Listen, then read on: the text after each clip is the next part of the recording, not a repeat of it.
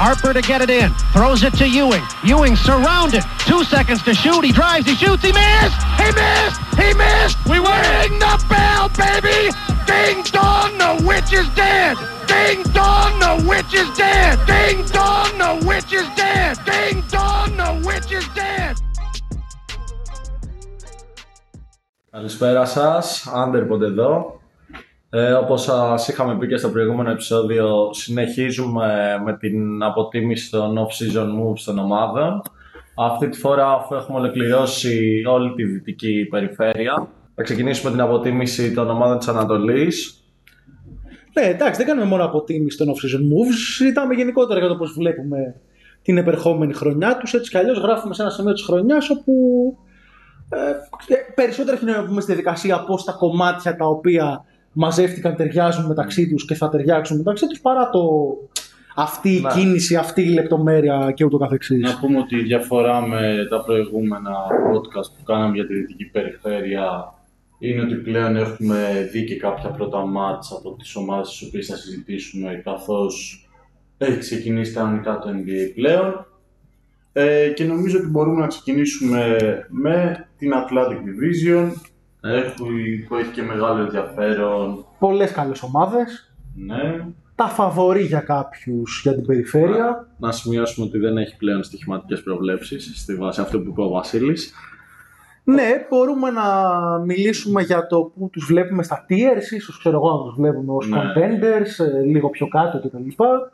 Ε, θα δούμε πώς θα το κάνουμε, θα πειραματιστούμε. Μια division να πούμε που είχε και πολύ εξωγηπαιδική κουβέντα και με το τι έγινε στη Βοστόνη και με το τι έγινε στο Brooklyn.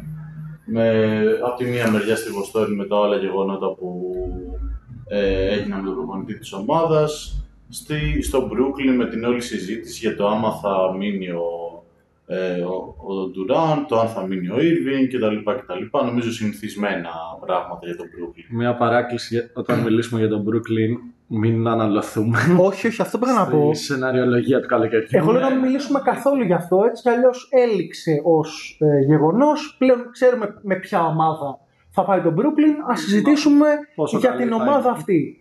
Για τη Βοστόνη, για να περάσουμε σιγά σιγά στην ομάδα που κατέκτησε την πρώτη θέση και της regular season πέρσι, αλλά και του συγκεκριμένου division, νομίζω έχει νόημα όχι απλά να συζητήσουμε, αλλά να ξεκινήσουμε δυστυχώς από το εξωαγωνιστικό, γιατί είναι ο βασικός ε, παράγοντας που θα επηρεάσει αρνητικά ίσως τη Βασικά, φετινή της χρονιά. Ίσως είναι το μόνο αστεράκι που μπήκε στην πορεία των Boston Celtics, οι οποίοι φτάσαν και μέχρι τους τελικούς πέρσι. Υπάρχει άλλο ένα, θα το ζητήσουμε, έχει να κάνει Ναι. τραυματισμούς. Ναι, οκ. Ε, αλλά μέχρι να γίνει η φάση με τον Ουντόκα, πιστεύω ότι η σεζόν ξεκινούσε με τους καλύτερους οιωνούς ε, για τη Βοστόνη. Ε, άρα να συζητήσουμε πρώτα για τον Ουντόκα ή τις κινήσεις που κάνανε, που δεν είναι και πολλές. Ωραία, ας ξεκινήσουμε με τις κινήσεις για να υπάρχουν επιγραμματικά. Ε, το βασικό είναι ότι έγινε ένα trade για τον Malcolm Brogdon ε, όπου ε, οι Boston Celtics δώσανε τον ε, Daniel Theis, τον Aaron Smith, ε, τον, Α- ε, τον Aaron Nesmith, συγγνώμη, ε, και μετά trade fodder, παίχτες που απλά χρειαζόταν για να βγουν τα συμβόλαια. Ε, ένα νομίζω καλό trade ε, για τη Βοστόνη. Ε, χρειαζόταν ε, έναν ε, γκαρντ ο οποίος είτε να ξεκινάει είτε να έρχεται από τον πάγκο ε, ο οποίος να μπορεί να δίνει ε, ίσως λίγο πιο συνεπές decision making σε σχέση με τον ε, Marcus Smart αλλά ε, να μην αλλάζει πολλά πράγματα σ- σ- στον αγωνιστικό του στυλ όταν μπαίνει ε, στο παρκέ. Ε, να παραμένει καλός αμυντικός, να είναι ένας παίχτης με μέγεθος, ε, να μπορεί να παίξει αλλαγές. Ε, ο Μάλκομ Μπρόγκτον τα κάνει όλα αυτά, ενώ ταυτόχρονα μπορεί να παίξει και μακριά από την μπάλα στην επίθεση. Μπορεί δηλαδή να μοιραστεί κάλλιστα το παρκέ με τους δύο Jays, τους δύο start της ομάδας. Μπορεί να μοιραστεί το παρκέ και με τον Μάρκο Σμαρτ. Ε, αφού, είναι έξι, αφού είναι καλός και ως spot shooter, είναι και έξυπνος cutter, μπορεί να, να πάει σε drives, ε, μπορεί και ο ίδιος να, να τρέξει pick and roll, αλλά μπορεί να λειτουργεί καλά και ως passer ε, μακριά από την μπάλα, δηλαδή ως connector, ως συνδετικός κρίκος ε, ανάμεσα στις κινήσεις επιθετικές της ε, Βοστόνης. Υπάρχει ένα βασικό ερώτημα σχέση με τον Brogdon και αυτό έχει να κάνει με τους τραυματισμούς του. Ένας παίχτης που και όσο έπαιζε στους Bucks αλλά και αφού του έφυγε από αυτούς είχε αρκετά θέματα ε, τραυματισμών στην καριέρα του. Πάντα έχανε παιχνίδια, πέρσι έχασε πολλά. Να πούμε βέβαια ότι είναι μια low cost κίνηση, δηλαδή Ναι. πέρα από τους παίκτες που αναφέρθηκαν που, οκ, ο Nesmith είναι ένας μικρός παίκτης, αλλά προς το παρόν δεν έχει δείξει ε, και τα στοιχεία τα οποία τον βάλαν στη Λίγκα και σε αρκετά ε, καλό νούμερο pick, αν και δεν θυμάμαι ακριβώς ποιο ήταν αυτό. Ε, ήταν ένα pick πρώτου γύρου. Late lottery, Ναι. 14, 15, Κάπου εκεί, ναι. 13 εκεί γύρω. Ε, εντάξει, πέρα όμως από αυτό, οι Celtics έχουν δώσει και ένα first round pick, το οποίο βέβαια είναι της επόμενης χρονιάς, δηλαδή του 2023, που εντάξει, τώρα με βάση τις πιθανότητες οι Celtics θα έχουν κάνει μια πολύ καλή πορεία. Εντάξει, δεν ξέρουμε πού ακριβώς θα βρίσκονται, αλλά δεν νομίζω να είναι ένα pick το οποίο θα κοστίσει πολύ στην ομάδα. Λογικά θα βρίσκεται στις τελευταίες ε, θέσεις του πρώτου γύρου. Ακριβώς. Οπότε με δεδομένο και το κόστος νομίζω ήταν μια κίνηση πολύ ασφαλής από τους Celtics, μόνο καλύτερος μπορεί να τους κάνει αν δεν αντιμετωπίσει και τα προβλήματα τα τραυματισμών τα οποία έχουμε αναφέρει ε, πολλές φορές. Ε, τώρα δεν ξέρω, θέλει να μιλήσουμε για τις επόμενες κινήσεις τους. Ας πούμε για τους δύο ελεύθερους που υπογράψαν. Ναι. ε, Η πρώτη κίνηση ήταν για τον Ντανίλο Γκαλινάρι, ε, ο οποίος κόπηκε από το roster των Spurs αφότου έγινε trade από την Ατλάντα. Ε, εντάξει, ε, νομίζω ότι ο, Νταλ- ο Γκαλινάρη καταρχάς να το βγάλουμε αυτό από τη μέση τραυματίστηκε άλλο ένα πολύ άσχημο νέο της off-season, χιαστό. Θα χάσει, αν όχι όλη τη χρονιά, το μεγαλύτερο μέρος της. Φοβάμαι ότι και λόγω ηλικίας, λόγω κορμιού κτλ. θα είναι πολύ δύσκολο να το δούμε να παίζει μπάσκετ φέτος. Ναι, και ειδικά αν και να προλαβαίνει τα play-off, νομίζω δεν θα είναι σε κατάσταση να συνεισφέρει στη, σε μια ομάδα που διεκδικεί το πρωτάθλημα. Πολύ δύσκολα θα μπει σε ένα τέτοιο rotation. Ε, και ο δεύτερος είναι ο Blake Griffin. Ο οποίος υπέγραψε στο τελείωμα πριν, πριν ξεκινήσει η regular ε, season. Ε, νομίζω ότι είναι μια κίνηση η οποία έγινε ξεκάθαρα γιατί χάθηκαν με τραυματισμούς ο Γκαλινάρη αλλά και ο Ρόμπερτ Williams. Το αφήνω με, ως παρένθεση γιατί πρέπει να συζητήσουμε μετά σοβαρά γιατί είναι μια πολύ μεγάλη απώλεια ε, για τη Βοστόνη. Ε, ξέρουμε πάνω κάτω ότι θα δώσει ο Blake Griffin.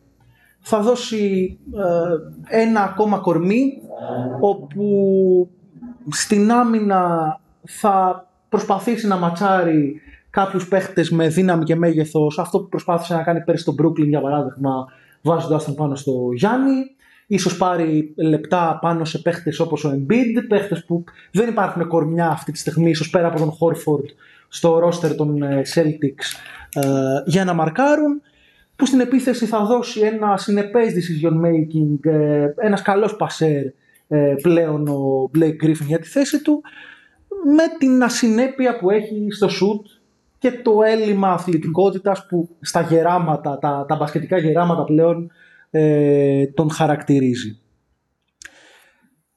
Πάμε όμως τώρα και στον Ελέφαντα στο δωμάτιο. Ναι, νομίζω μπορούμε. Να, βασικά να πούμε και για, το, για τους τραυματισμούς.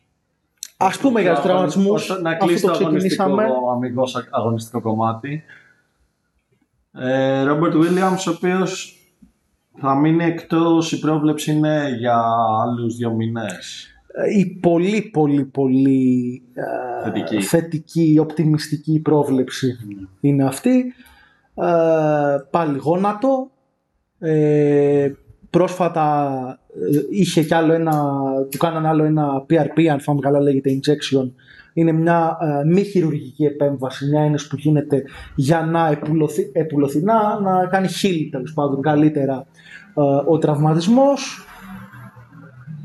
Ε, φοβάμαι ότι τον Ρόμπερτ Williams θα τον δούμε μετά το All Star Break, θα εκτιμήσω εγώ, για λόγους ασφάλειας. Θυμίζω ότι το πρόβλημα στο γόνατο το έχει βγάλει από τα περσινά play-off, όπου το ιατρικό staff των Celtics δήλωσε ότι δεν υπάρχει κανένα πρόβλημα να παίξει, δεν θα χειροτερέψει ο τραυματισμός. Ε, ψεύτη, ψεύτη, σε μεγάλο σε ηλίτη, δεν ξέρω. Ήταν και σε μια διαδικασία που διεκδικούσαν το πρωτάθλημα. Νομίζω ότι δεν είναι η πιο παράλογη απόφαση. Βέβαια αυτό φάνηκε και όλα στα ίδια τα μάτς. Δηλαδή δεν ήταν ότι στα μάτς που έπαιζε ο Ρόμπερτ Williams έδειχνε τον πολύ καλό του εαυτό. Φαίνονταν ότι τον ταλαιπωρούσε ο τραυματισμός κιόλας, δεν ήταν ότι έπαιζε χωρίς ενοχλήσεις. Ε, και εντάξει, δεδομένου ότι το είδαμε αυτό στα playoff, πιθανό να το δούμε και στη regular season, αν και εντάξει, εκεί η απώλεια μικραίνει κάπως με δεδομένου του ε, τι θα έχουν να αντιμετωπίσουν και εντάξει, και το ότι έχουν γίνει καλύτερη ομάδα ε, σε σχέση με μονάδες στην off-season σε άλλες κινήσεις. Το ζήτημα είναι για μένα συνολικά στη σεζόν, ακόμα και αν δηλαδή το μεγάλο πρόβλημα δεν είναι το αν θα επιστρέψει μετά το All Star για μένα. Το πρόβλημα είναι το πώς θα επιστρέψει. Το πώς θα επιστρέψει και ότι τόσες φορές που έχει βγάλει θέμα αντίστοιχο στο γόνατο, ε, αντιλαμβάνεσαι ένας παίχτη ο οποίος είναι, είναι πιθανό από εδώ και πέρα στην καριέρα του να χρειάζεται load management. Ναι. Και είναι και ένας παίχτη επίσης που στηρίζει πάρα πολλά πράγματα στην αθλητικότητά του. Ναι, είναι καλός πασέρ, αλλά τα υπόλοιπα στοιχεία του παιχνιδιού του είναι πολύ ε, συνδεδεμένα με το γεγονός ότι είναι ένας φοβερός αθλητής. Τι άλλο θέλετε να αναφέρουμε; Ε, νομίζω μπορούμε να πάμε στον ελεύθερο στο δωμάτιο όπως το είδες κιόλας. Ωραία. Που είναι η απομάκρυνση του Ντόκα από, το, από τον πάγκο. Πόσοι περιμένανε μερικούς μήνες πριν οι Celtics που ήταν φιναλίστ του NBA και που ε, σε πολύ μεγάλο βαθμό λόγω των ιδεών του Ντόκα ε, αλλάξανε ε, ριζικά τη σεζόν τους πέρσι που μπήκαν άσχημα αλλά μπήκαν άσχημα γιατί δουλεύανε μια ταυτότητα η οποία χρειαζόταν εμπειρία για να, για να χτιστεί, χρειαζόταν ε, game reps ε, για να χτιστεί. Αυτή δηλαδή των συνεχών αλλαγών στην άμυνα. Και είχαν γίνει και η καλύτερη άμυνα της Λίγκας. Ε, ναι, εντάξει, μπορεί να βάλει κανείς και άλλες ομάδες σε αυτή την κουβέντα σε σχέση με το Golden State, ε, το Miami. Στη regular ε, season είχαν το καλύτερο defensive rating. Δεν το είχε το Golden State πέρσι. Νομίζω ήταν δεύτερο ή τρίτο κατά OK, OK, OK. Ε, που βασιζόταν κυρίως στη δουλειά του προπονητή με την άμυνα με τις αλλαγές την οποία είχε υιοθετήσει η οποία δεν του πήγαινε καλά για μεγάλο διάστημα δεν την εγκατέλειψε την ιδέα του και εν τέλει είδαμε αυτή την πορεία που είδαμε από τους Celtics την περσινή χρονιά. Και επιθετικά έφτιαξε πάρα πολλά πράγματα ο Ουντόκα. Του βγήκε πολύ η επιλογή του Μάρκους Σμαρτ ως καθαρού βασικού point guard. Από εκεί που συχνά ο Μάρκους Σμαρτ ταλαιπωρούταν παίζοντας το 2 μακριά από την μπάλα, δίπλα σε questionable ε, point guards όπως ο Kemba Walker στην κατάσταση που βρισκόταν τότε ή στην αρχή της περσινής σεζόν ο Dennis Rodder μια κίνηση που δεν βγήκε καθόλου ε, για τον ένα-δυο μήνες που κράτησε τέλος πάντων να αγωνίζεται ο Dennis ε, λόγω ενός αγωνιστικού σκανδάλου ε, μιας ε, σχέσης που σύναψε με, κάποιο, με, μια γυναίκα στο, ε, στο οργανόγραμμα το Celtics, το οποίο, η οποία βρισκόταν σε χαμηλότερη θέση ιεραρχικά από τον Ουντόκα. Κρίθηκε σκόπιμο να απομακρυνθεί για ένα χρόνο, να είναι αυτή η ποινή του. Ε, από ό,τι καταλαβαίνω, ο Ουντόκα δεν θα ξαναπροπονήσει ποτέ τους Celtics. Ε, η προσπάθεια είναι να, να μην αποζημιωθεί πιθανότατα. Ε, να αποχωρήσει από μόνος του ε, αλλά δεν φαντάζει ότι η συνεργασία αυτή μπορεί να προχωρήσει μετά από τον ένα χρόνο της τιμωρίας. Οι Celtics οι οποίοι χάσανε μέσα στην off-season και τον, και τον πρώτο βοηθό του Ντόκα, τον ε, Will Hardy, ο οποίος είναι πλέον ο head coach ε, στους ε, Utah Jazz και βρέθηκαν με τον Τζο Ματζούλα, όπου και αυτός ήταν πέρσι στο επιτελείο ε, τον Celtics να αναλαμβάνει τα χρέη του πρώτου προπονητή νεαρός, χωρίς εμπειρία μεγάλη, ε, χωρίς μηδενική μάλλον, με μηδενική εμπειρία ως πρώτος προπονητής στη Λίγκα, ο οποίος πρέπει να διαχειριστεί μια κατάσταση να, να ξαναχτίσει καταρχάς δεσμούς εμπιστοσύνης, γιατί όσο να είναι ένα τέτοιο σκάνδαλο μπορεί να διαρριγνύει κάπως. ε, και τους δεσμούς εμπιστοσύνης που υπάρχουν στα αποδητήρια, αλλά και να προσπαθήσει να βάλει τις δικές, τους ιδε... τις δικές του ιδέες σε μια ομάδα που αγωνιστικά πέρσι είχε γερά θεμέλια. Δεν ξέρω αν θα πάει με την πεπατημένη ότι έκανε ο Ίμε θα κάνω κι εγώ ή θα πει αυτά έκανε ο Ίμε θα βάλω κι εγώ δύο πινελιές αυτό είναι η, η λογική λέει το θετικότερο σενάριο. Δεν νομίζω να πάει σε μια λογική πλήρης, πλήρους αλλαγής κατεύθυνσης. Θα ήταν ε, χαζό. Κοίτα, είναι και ένα προπονητή που δεν τον γνωρίζουμε στην πραγματικότητα, έτσι. Και το δεδομένο ότι χάσαμε τον πρώτο βοηθό το κάνει λίγο περισσότερο να φαίνεται με βάση την πορεία που κάνει ο, ο πρώην πρώτος βοηθός του Ουντόκα αυτή τη στιγμή στη Γιούτα που έχει ξεκινήσει εντυπωσιακά τη σεζόν. Εντάξει, τώρα δεν ξέρω κατά πόσο έχει φτιάξει όντως ένα τρομερό coaching staff, ξέρω εγώ, πέρυσι Βοστόνη και ακόμα και ο δεύτερος βοηθός ε, της Βοστόνης θα είναι αντάξιος ε, των δύο άλλων παιδί μου, που έχουμε αναφέρει ήδη. Μακάρι να συμβεί αυτό. Ε, εντάξει, η λογική στο πώς θα επιχειρήσει να φτιάξει την ομάδα είναι όντως ότι θα κρατήσει τη φιλοσοφία του Ντόκα. Δεν ξέρω πόσο διαφορετικά πράγματα δηλαδή θα ε, δούμε φέτος από τη Βοστόνη. Νομίζω ειδικά το κομμάτι της άμυνας το οποίο βγήκε τελικά μετά από τόση δουλειά θα είναι λίγο παράλογο να το δούμε να εγκαταλείπεται και να ε, βλέπουμε μια διαφορετική άμυνα της Βοστόνης. Πιστεύω ότι τις αλλαγές, ας πούμε, συνεχείς αλλαγές ε, μαρκαρισμάτων θα συνεχίσουμε να τις βλέπουμε για καιρό ακόμα στη Βοστόνη. Κοίτα, σε ό,τι αφορά το αμυγός αγωνιστικό, νομίζω ότι από τη στιγμή που είναι ένας άνθρωπος ο οποίος βρισκόταν στο περσινό επιτελείο, γνωρίζει πάρα πολύ καλά τι σετ τρέχανε, με ποιο τρόπο προσπαθούσαν, παίζανε άμυνα ε, και ούτω καθεξής. Από εκεί και πέρα υπάρχει και ένα εξοργανιστικό ζήτημα γιατί ο Ουντόκα είχε δείξει να είναι ένας πάρα πολύ καλός motivator, ένας άνθρωπος ο οποίος είχε φτιάξει ε, ένα πολύ δυνατό κλίμα από ό,τι φαινόταν τουλάχιστον εντός της ομάδας, που παρότι ήταν και αυτός πέρσι νέος coach, ήταν rookie head coach, είχε καταφέρει να εμπνεύσει την ομάδα του. Και τώρα έχει μια κατάσταση όπου πρέπει κάποια πράγματα να, σε επίπεδο κιόλας locker room να, να δομηθούν ε, από την αρχή. Να πούμε ότι στο σημείο 8 χρονικό που γράφουμε οι Celtics έχουν δώσει τρία παιχνίδια και έχουν κερδίσει και τα τρία. Mm. η πρώτη νίκη τους ήρθε απέναντι ε, στη Φιλαδέλφια, έτσι. Ε, θα έχει ενδιαφέρον γιατί θα συζητήσουμε μετά και τους ε, 76ers. Ε, εντάξει, λίγα πράγματα μπορεί να πει κανείς μέχρι στιγμής, γιατί είναι λίγα τα παιχνίδια. Εγώ οι παρατηρήσεις που έχω δεν ξέρω αν θέλω να πει κάτι διαφορετικό. Ε, είναι ε, σε σχέση με την κατάσταση των δύο Jays. Έχουν μπει πολύ καλά μέσα στη χρονιά. Ε, και ο Jalen Brown δείχνει σε μια πάρα πολύ καλή αθλητική κατάσταση, ειδικά στα τελευταία δύο παιχνίδια. Γιατί με τους, με, ε, μάλλον στα πρώτα δύο παιχνίδια με, τους, ε, με το Ορλάντο δεν ήταν τόσο, ε, τόσο καλό, ήταν πιο άστοχος. Ε, ο Jason Tatum στο Ορλάντο έριξε 40 γενικά βρίσκεται σε μια πάρα πολύ καλή κατάσταση.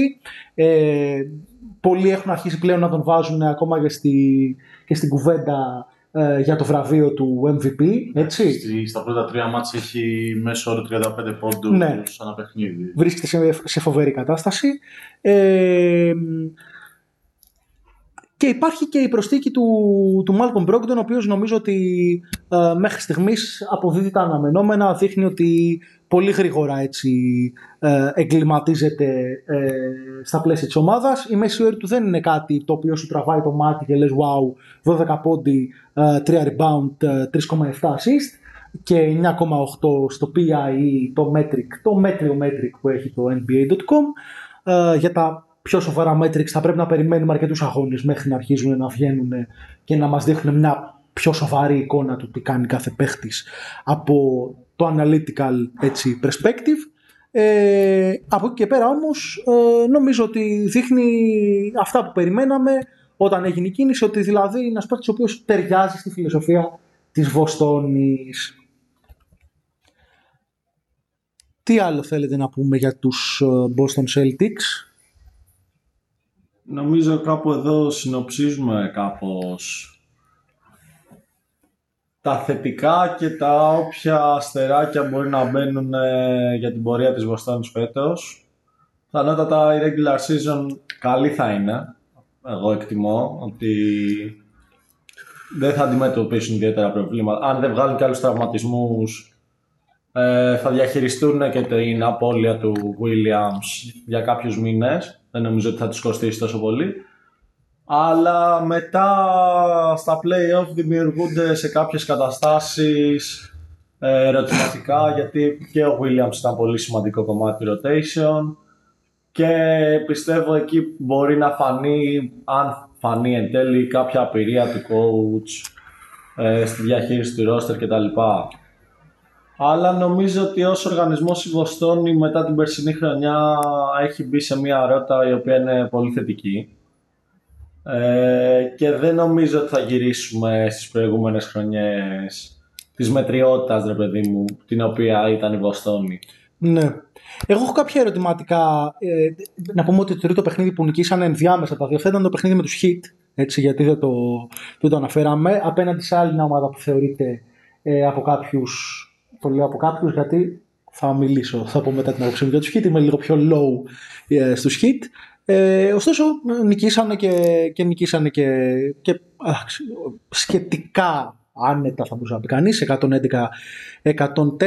μια νίκη 7 πόντους. Ε, να βάλουμε και το στοιχείο ότι έχουν αναδεχθεί δύο παίχτες ως κομμάτι του rotation των Celtics. Ο Noah Von Lay, ο οποίος έχει ξεκινήσει και παιχνίδια χθες του Σέντερ. Ε, ο Noah Von Lay έχει ξαναπαίξει, έχει παίξει βασικός μια σεζόν στους Knicks, θυμίζω πριν 2-3 χρόνια ε, στο NBA. Δεν είναι κάποια εντυπωσιακή περίπτωση. Είναι λίγο placeholder μέχρι να, να γυρίσει ο Ρόμπερτ Βίλιαμς, όμως θα πρέπει να, επειδή ο τραυματισμός του Ρόμπερτ Βίλιαμς δεν είναι κάτι ασόβαρο, θα πρέπει να, να σταθεί μέχρι στιγμής στέκεται, χωρίς να εντυπωσιάζει, στέκεται. Ε, ενώ ο έτερος παίχτης που έχει μπει στο rotation φέτος, ε, ενώ πέρσι δεν βρισκόταν τουλάχιστον στο, στο σοβαρό rotation, τον Celtics είναι ο Sam Hauser, ε, ένας κα, καθαρός σουτέρ, ένα παιδί που παίζει μακριά από την μπάλα, ε, βγαίνει στα screen, νομίζω καλά ποσοστά έχει μέχρι στιγμής. Ε,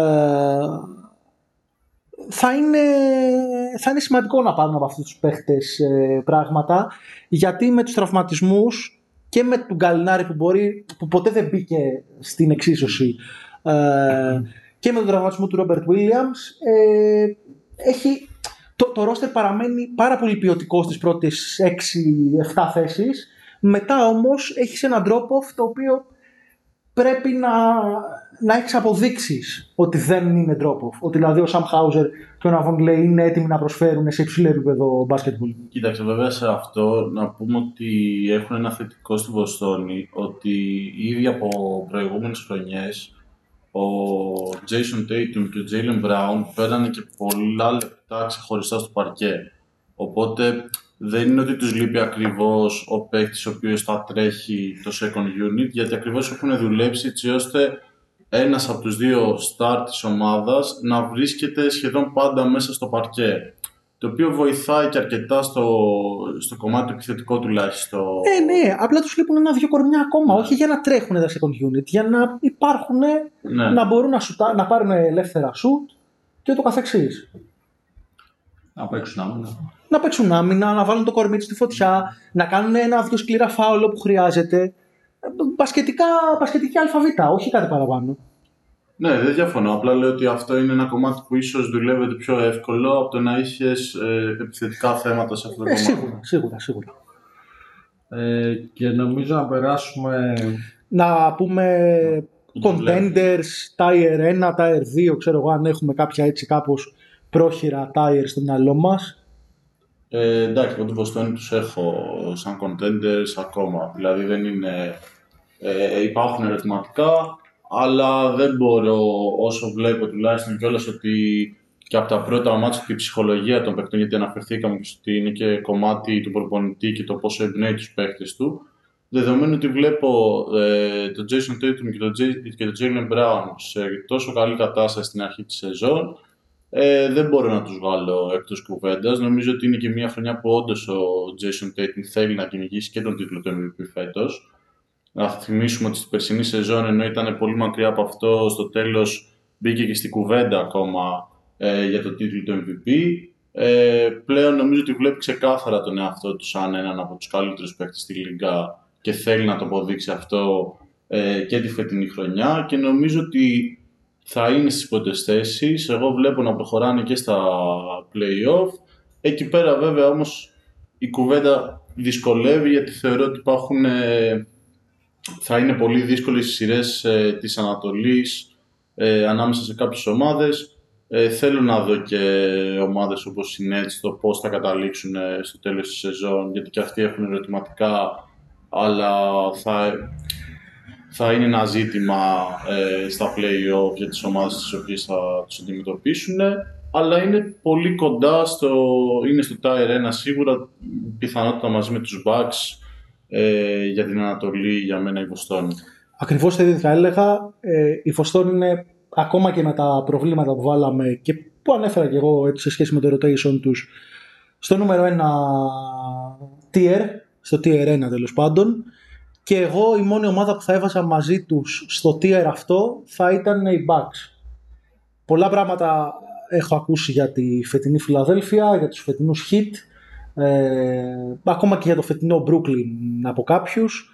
Νομίζω όμως αυτές είναι οι δύο ομάδες οι οποίες ε, ηγούνται έτσι της ε, κούρσας ε, και για το νούμερο 1 seed της regular season αλλά και για τον τίτλο τουλάχιστον του, του πρωταθλητή της Ανατολικής Περιφέρειας. Ναι, θα συμφωνήσω και εγώ. Το είχα αναφέρει και σε κάποιο προηγούμενο podcast. Ε, τους είχα βάλει στο συνολικό tier 1 για την κατάκτηση του NBA. Για την Ανατολή σίγουρα νομίζω ότι μπορούμε να ξεχωρίσουμε αυτές τις δύο ομάδες. Θα μιλήσουμε και για τους Bucks αργότερα σε άλλο podcast. Ε, και τώρα νομίζω μπορούμε να περάσουμε στους Philadelphia Sixers. Ε, μια ομάδα η οποία επίσης έκανε μετρημένες κινήσεις στην off-season, εντάξει δεν είχε και μεγάλα περιθώρια ενώ από τη free agency. Απέκτησε τον BJ Tucker με ένα αρκετά μεγάλο συμβόλαιο. Αν αναλογιστούμε την ηλικία του PJ Tucker ίσως να μην περίμεναν πολύ ότι θα του δοθεί τριετές με 10 εκατομμύρια αν δεν κάνω λάθος ε, υπέγραψαν και τον Μόντρεζ Χάρελ και τον Daniel House Jr. Καθώς επίσης ε, απέκτησαν με trade τον Melton από τους Grizzlies, το είχαμε αναφέρει όταν σχολιάζαμε και τις κινήσεις των Grizzlies. Ένα pick πρώτου γύρου δώσανε, το Ναι, draft και- που μας πέρασε. Ναι. Ε, από τον draft δεν είχαν, δεν απέκτησαν κάποιο παίχτη. Και νομίζω πάνε με την ίδια κάπως συνταγή με πέσει με κάποια συμπληρώματα που μπορεί να τους δώσουν ο Μέλτον και ο PJ Tucker κατά κύριο λόγο σε αυτούς ποντάρουν ώστε να δούμε κάποια αναβάθμιση στο ρόστερ. Να πούμε βέβαια ότι τη στιγμή που γράφουμε έχουν ε, ξεκινήσει με τρεις ήττες σε τρία παιχνίδια τη σεζόν ε, η μία ε, χάσαν από τους Bucks και τους Celtics. Μπορεί να πει κάποιος derby, δύσκολη αντίπαλη κτλ. Είτε από τους Spurs νομίζω ήταν ε, κάτι αναπάντεχο. Ήταν λίγο καμπανάκι. Ναι, και κυρίως νομίζω το καμπανάκι είναι για κάποια αγωνιστικά ζητήματα τα οποία προέκυψαν σε όλους αυτούς τους αγώνες. Ε, τα βασικά δύο νομίζω είναι η κατάσταση με την οποία έχει ξεκινήσει ο Embiid τη χρονιά ο οποίος δεν φαίνεται να είναι στα περσινά στάνταρ που ήταν ε, από τους κυριότερους ε, υποψηφίους για το MVP της σεζόν. Ε, κυρίως αμυντικά δεν φαίνεται να είναι το φόβητρο μες στη ρακέτα το οποίο ήταν πέρσι. Επιθετικά και είχε κάποια κακό μάτς με τους Bucks. Εν τέλει με τους Spurs τα έβαλε, έβαλε μια σαραντάρα. Εντάξει αυτό πιστεύω θα στρώσει. Ε, αλλά η γενικότερη αθλητικότητα του και το τι διάθεση βγάζει μέσα στο παρκέ νομίζω είναι ένα καμπανάκι αυτή τη στιγμή για τους Sixers. Ε, και το δεύτερο νομίζω είναι το πώς έτρεχε το second unit το οποίο φάνηκε επιθετικά να δυσκολεύεται αρκετά. Ο Μέλτον δεν έχει δώσει ακόμα ε, τα πράγματα για τα οποία τον αποκτήσανε.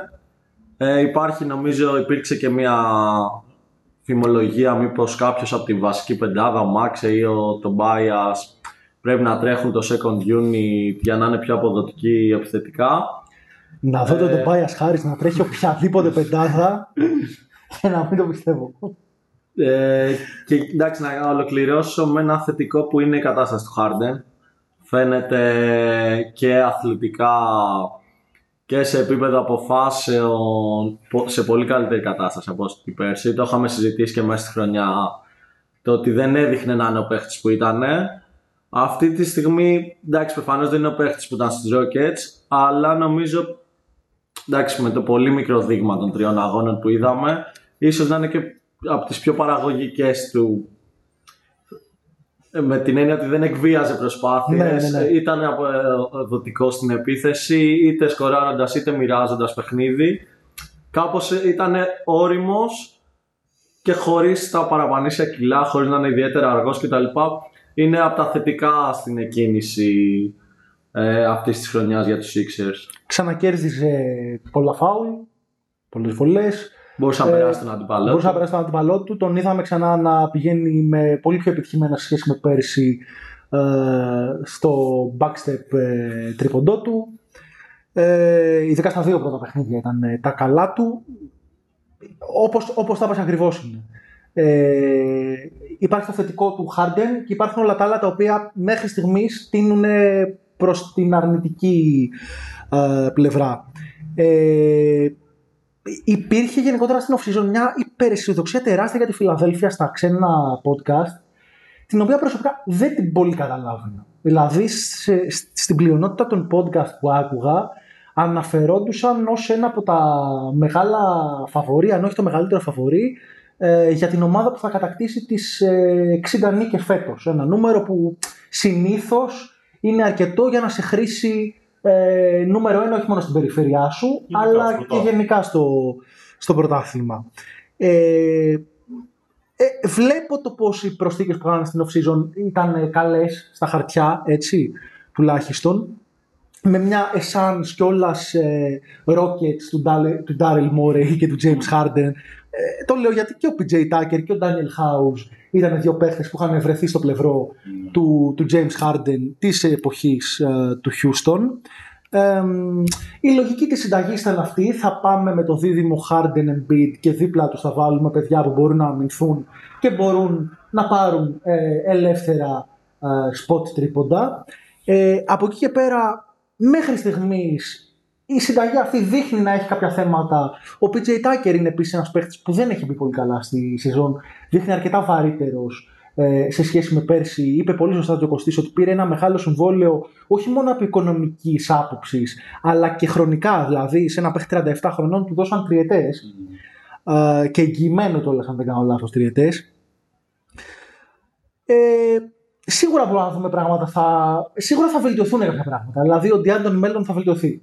Βέβαια, ο Ντιάντον Μέλτον δεν είναι και ο καλύτερος παίχτης να τρέχει από μόνος του τα second unit σου. Εγώ αυτό ήθελα να πω. Είναι ένα πάρα πολύ χρήσιμο εργαλείο να βρίσκεται δίπλα σε ένα βασικό χειριστή, ο οποίος μπορεί να δίνει σκορ, να παίρνει αποφάσεις και ούτω καθεξής. Και αυτό φαινόταν και στο Memphis έτσι. Ο, Ναι. ο Μέλτον δεν έτρεχε ποτέ τα second unit του Memphis. Ποτέ, ποτέ. Ήταν εξαιρετικός, αλλά είχε πάντα δίπλα του στην πραγματικότητα τον Tyus Jones, ο οποίος ήταν ο βασικός ε, χειριστής του second unit και ο αναπληρωματικός point guard της ομάδας.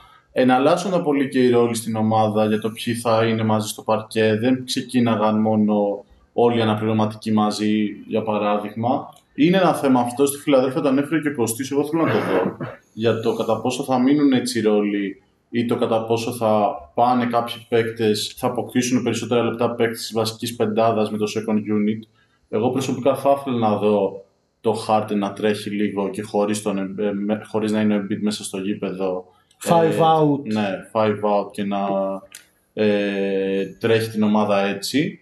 Αλλά αυτό πρέπει να έρθει μαζί και με μια βελτίωση του Embiid, ο οποίος δεν έχει ξεκινήσει καλά. Γιατί όσο ο Embiid δεν είναι καλά, είναι και πιο δύσκολο να ακολουθήσει ένα τέτοιο πλάνο, γιατί χάνεις και πολύ στη βασική σου πεντάδα όταν θα έχει τα λεπτά μόνο στο Embiid. Εννοείται. Εντάξει, ε, εγώ περισσότερο θα φανταζόμουν τον Μάξεϊ ε, σε ρόλο scorer ε, στα second units. Ε, Έχεις πολύ δίκιο σε αυτό που είπες για τους Grizzlies. Στους Grizzlies για, και για τον Melton, στους Grizzlies υπήρχαν τόσες πολλές επιλογές ε, για σκοράρισμα, για δημιουργία στο second unit. Ε, αναπεριόδους αυτός ήταν ε, πέρα από τον Darius Jones, ο Dylan Brooks. Ναι. Ε, αναπεριόδους ήταν ε, α, ο Κάιλ Άντερσον που φέτος τον βλέπουμε όπως είπαμε σε προηγούμενο podcast με τη φανέλα της ε, Μινεσότα.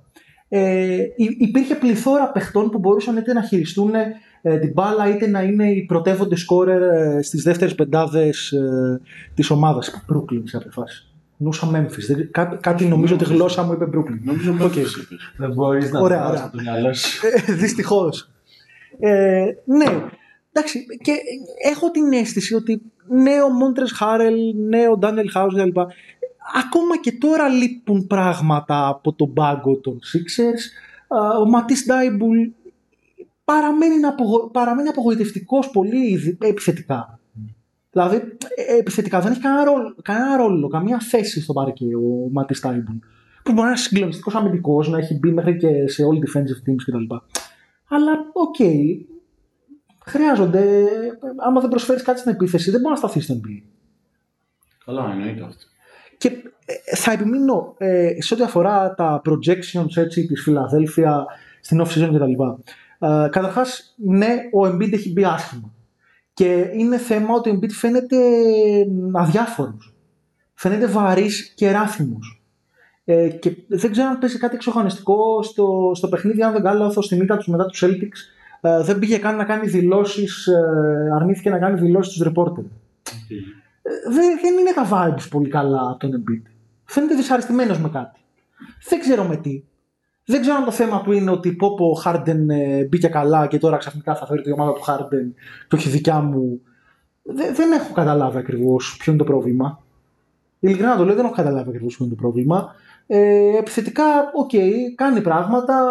Ειδικά στο τελευταίο παιχνίδι έβαλε 40 πόντους. Βέβαια, η αλήθεια είναι ότι περισσότερο κινείται στην περιφέρεια ε, παρά ε, μέσα στη ρακέτα. Κάτι το οποίο δεν ξέρω κατά πόσο είναι επιλογή ή έχει να κάνει με την ε, απροθυμία του Embiid αυτή τη στιγμή να βάλει το, το κορμί του περισσότερο στη, στη φωτιά.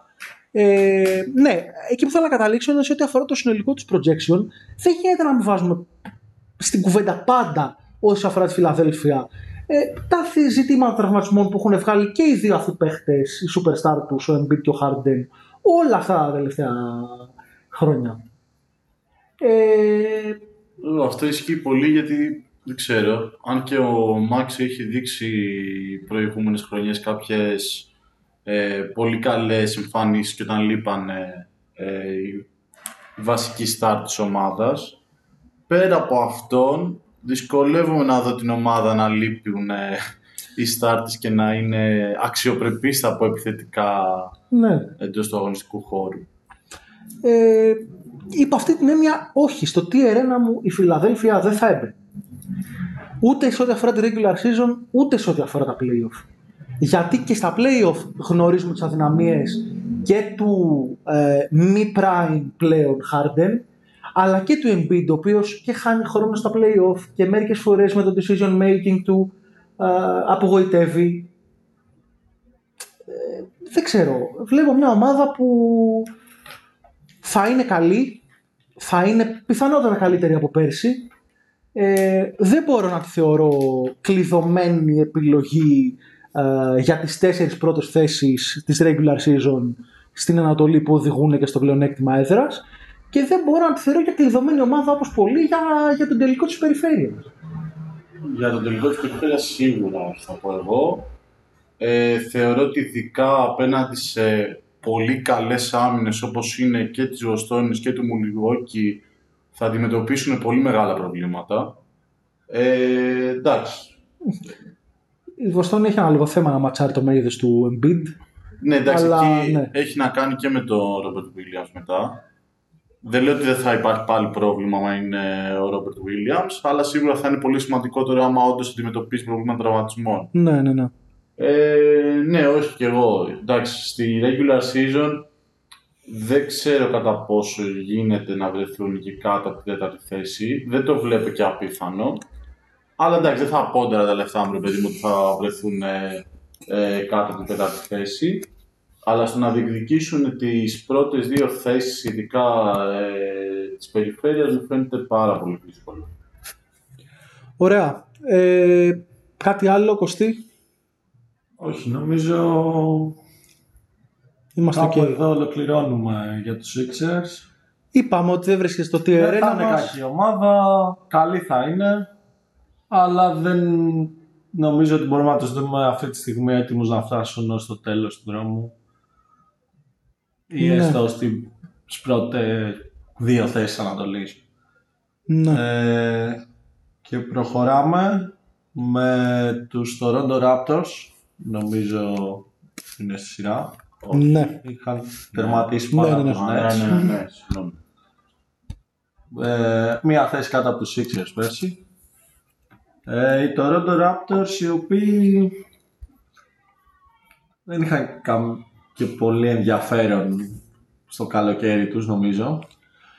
Εντάξει, Υπέγραψαν, μια-δυο κινησούλες έτσι με ενδιαφέρον. Πες ποιους παίχτες πήρανε. υπέγραψαν μέσω της free agency τον Juan Gomez, τον Josh Jackson, τον Orto Porter Jr. και τον DJ Wilson. Ε, μέσω του draft πήραν στο νούμερο 33 τον Christian Κολόκο και κάπου εδώ νομίζω ολοκληρώνονται οι κινήσεις τους. Ε, χάσανε τον Watanabe ο οποίος υπέγραψε με τους Nets. Αυτά. Κινήσεις στο, στα margins που λέμε, οριακές κινήσεις. Η βασική νομίζω προσθήκη έτσι είναι ο, ο Otto Porter Jr. ο οποίος είχε πέρσι ρόλο στο, στο Golden State και μπορεί να βρει ε, έναν αντίστοιχο Αχ, συγγνώμη. Ε, έναν αντίστοιχο ρόλο και φέτος. Ε, το Δεν Toronto... δώσανε και τρομερά λεφτά, δηλαδή με 6 εκατομμύρια Όχι, όχι, έγραψε, διαιτές. Ε, και ο δεύτερος χρόνος του έχει player option για τον Otto Porter. Ε, δεν έχουν ξεκινήσει ε, έτσι απίστευτα. όχι, κατάφεραν να κερδίσουν τους Cavaliers στην Open Ignite. Ναι, αυτή ήταν Και μια σημαντική μετά- νίκη. ναι. Και μετά έχουν δύο ήττες από Hit και Nets. Εντάξει, όχι και τα πιο εύκολα παιχνίδια. Όχι, όχι και τα πιο εύκολα παιχνίδια. Κοντινά στο σκορ ήταν, δεν, ε, δηλαδή και τα τρία μάτς τους derby, είναι, derby δώσανε προς το παρόν. Στο πρώτο παιχνίδι το οποίο κερδίσανε ε, ήταν ένα κλειστό έτσι, παιχνίδι ξεκίνησε και τελείωσε κλειστά 108-105 κέρδισε το Toronto όπου βέβαια υπήρχε ο αστερίσκος ότι τραυματίστηκε ο Darius Garland σε εκείνο το παιχνίδι έτσι, έπαιξε μόνο 13 λεπτά ε, τραυματισμός στο μάτι ε, ε, από εκεί και ύστερα εντάξει ξέρουμε ότι ο Darius Garland είναι ένα πολύ σημαντικό κομμάτι του, ε, του Cleveland ε, τα άλλα δύο παιχνίδια, οκ. Ήταν απέναντι σε δύο καλές ομάδες. Ε, ήταν και αυτά έτσι παιχνίδια ε, τα οποία δεν ξεφύγανε σε διαφορά. Τέσσερις πόντους χάσανε από τους Nets, τρεις πόντους χάσανε ε, από τους ε, Heat. Ε, αν ένας παίχτης έχει μπει από το Toronto συγκλονιστικά τη φετινή σεζόν, κάνει ματσάρες, ε, αυτός είναι ο Πασκάλ Σιάκαμ. Ε, είναι σε, σε εκπληκτική κατάσταση. Για μένα ε, βάζει ε, μια έντονη έτσι, υποψηφιότητα για top 12 παίχτης ε, στη Λίγκα. Ε, εγώ από πέρσι ε, ήμουν πάρα πολύ high στη σεζόν που έκανε ο Πασκάλ Σιάκαμ. Θεωρούσα ότι είναι επιστροφή στα... Σε, σε- όχι μόνο επιστροφή, ε, ξεπέρασε και προηγούμενα ε, στάνταρ του.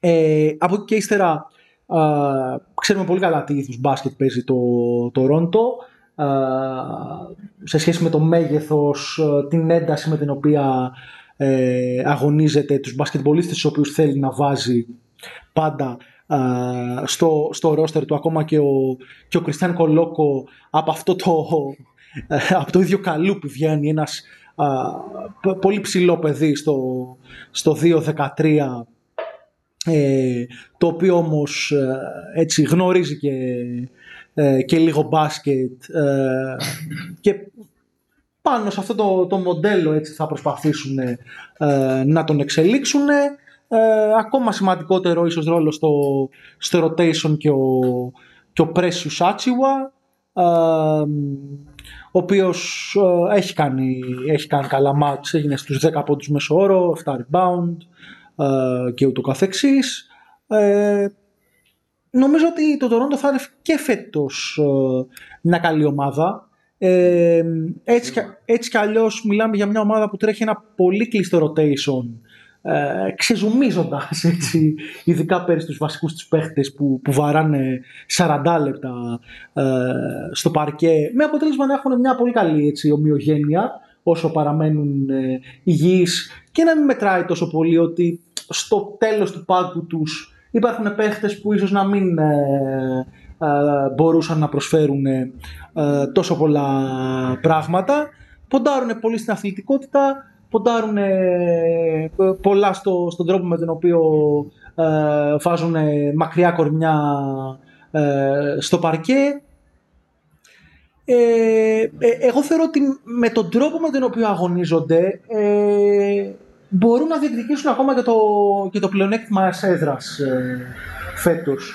Ε, μου βγάζει μια εμπιστοσύνη το μπάσκετ τους ε, ότι θα πάνε σε έναν υψηλό αριθμό εικόν, ε, ότι και αμυντικά και επιθετικά θα έχουν, θα έχουν σταθερές.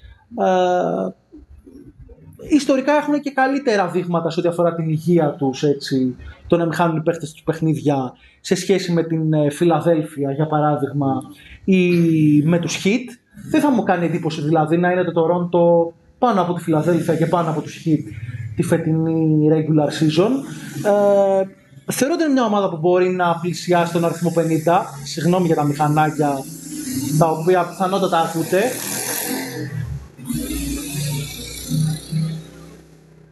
Σώπασα με την ελπίδα να το κόψουμε λίγο. Uh, ναι, θεωρώ ότι είναι μια ομάδα που μπορούν να πλησιάσουν τις 50 νίκες. Ε, η αλήθεια είναι ότι ε, πίστευα πολύ και πέρυσι αυτούς. Ε, στα περσινά play-off, αν θυμάστε, τους είχα επιλέξει να περάσουν τη Φιλαδέλφια και με ψηλαπογοητεύσανε γιατί τελικά ε, υπήρχαν παιχνίδια στα οποία χάσανε μεγάλα τα χέρια ε, δεν μπορούσαν να ματσάρουν το μέγεθος του, του Embiid, δεν μπορούσαν να ματσάρουν γενικά το, τη, τη, τη, τα επιθετικά όπλα της ε, Φιλαδέλφια. Ε, έχει ενδιαφέρον το κατά πόσο ε, θα αλλάξει τα ερωτηματικά που έχω για την ομάδα τους στα play-off ένα πιθανό αγωνιστικό άλμα του Scotty Barnes ο Σκόντι Barnes ο περσινός ε, Rookie of the Year, κάτι που πολλοί δεν περίμεναν όταν επιλέχθηκε ε, στο draft από το Toronto. Ε, εντάξει, μπορεί να πει κανείς ότι θα μπορούσε το βραβείο πέρσι να το έχει πάρει ο Μόμπλε. Εγώ με αυτή την επιλογή ήμουνα και καταλαβαίνω ότι το Toronto πήγε σε έναν υψηλό αριθμό εικόνων. Ο Barnes έδειξε πολύ έτοιμος επιθετικά. Ε, κάτι το οποίο πολύ λίγοι περίμεναν όταν το πήγε στη Λίγκα ε, εγώ θα πω βέβαια ότι αμυντικά δεν ήταν και ο defensive stopper που θα μαρκάρει από 1 έως 5 όπως περιμέναμε με βάση το, ε, το college tape του. Ε, χωρίς αυτό να σημαίνει ότι ήταν κακός αμυντικός, έτσι. Ε, έπεσε και σε μια φουρνιά, σε, μια, σε ένα draft class όπου έβγαλε αμυντικάρις. Ε, και δεν ήταν σε αυτό το επίπεδο ο Scottie Barnes. Εγώ έχω ακόμα ερωτηματικά για το ποιο είναι το ταβάνι του. Θα ήθελα για την άποψή σας Εμένα είναι το μεγάλο. Βλέπω με μεγαλύτερο ενδιαφέρον από όλη την ομάδα του Toronto ακριβώς αυτό. Το σε τι κατάσταση θα βρίσκεται ο Σκότ Barnes. Εντάξει, το αμυντικό κομμάτι να πούμε ότι εντάξει είναι αυτό που λες, έπεσε και σε ένα draft το οποίο δεν είχαμε ξαναδεί να μπαίνουν τόσοι παίκτες στην πρώτη του σεζόν στο NBA και να παίζουν τόσο καλά αμυντικά. Ε, εντάξει, πιστεύω ότι μπορεί να βελτιωθεί πολύ περισσότερο στο κομμάτι της άμυνας δεν θεωρώ δύσκολο να το δούμε ακόμα και από τη φετινή χρονιά να συμβαίνει αυτό. Ε, εντάξει, νομίζω ότι το Toronto είναι συνολικά και ένας οργανισμός ο οποίος βοηθάει αρκετά τους παίκτες να εξελίσσονται. Ε, και νομίζω ότι αυτό προσπαθούν να κάνουν ε, έτσι κι αλλιώς ε, εδώ και χρόνια ε, με μια νέα φουρνιά ε, παικτών που κάπως συμβαδίζουν και στα χαρακτηριστικά του μεγάλου μεγέθους ε, πολύ μακριά φτερά τα οποία βοηθάν, μπορούν να βοηθήσουν έτσι και, στη, και στο αμυντικό κομμάτι, αλλά ε, και επιθετικά με τις αρετές τους. Εντάξει, ε, ε, και εγώ τους βλέπω σε ένα βαθμό ότι θα καταφέρουν να σίγουρα να περάσουν ε, στα play-off και μάλλον και χωρίς να δυσκολευτούν μέσω μιας κατάστασης του play ε, δηλαδή θεωρώ ότι θα βρίσκονται στην εξάδα της Ανατολής. Δεν ξέρω κατά πόσο μπορούν να προσεγγίσουν τον αριθμό που θα τους επιτρέψουν να ε, βρίσκονται και στην πρώτη τετράδα ε, ωστόσο. Παρ' όλα αυτά θα πω ότι αν και λέμε ότι πέρυσι δεν καταφέρανε να ε, κάπως να σταματήσουν τη Φιλαδέλφια και να περάσουν ε, στον επόμενο γύρο, ότι φέτος ένα τέτοιο πιθανό matchup ή ακόμα και με άλλη ομάδα ε, της πρώτης τετράδας, αν αυτές δεν είναι το Milwaukee και το που ανέφερε για προηγουμένως και λοιπά, αναφερθήκαμε ότι τα βλέπουμε και σε top tier για, το, για τις πρώτες θέσεις, ότι θα μπορούσαν να ε, κάνουν το επόμενο βήμα και να περάσουν ε, και μια σειρά στα play Εντάξει, νομίζω είναι νωρίς για προβλέψει για τα playoff. Δηλαδή, έχουμε μια άλλη regular ναι, season μπροστά ναι. μας. Ε, νομίζω αυτό που λέει ο Βάσιλη. Ε, εγώ δεν είμαι σίγουρος για το κατά πόσο έχουν το superstar, ο οποίος σε κάποιες τέτοιες καταστάσεις μπορεί να μιλήσει. Είναι ένα ομοιογενές σύνολο, θα είναι καλή. Ε, πέρσι κάνανε 48 νίκες. Δεν θα μου κάνει εντύπωση να περάσουν τον αριθμό 50 που έλεγε και ο Ασημάκη πριν για φέτος.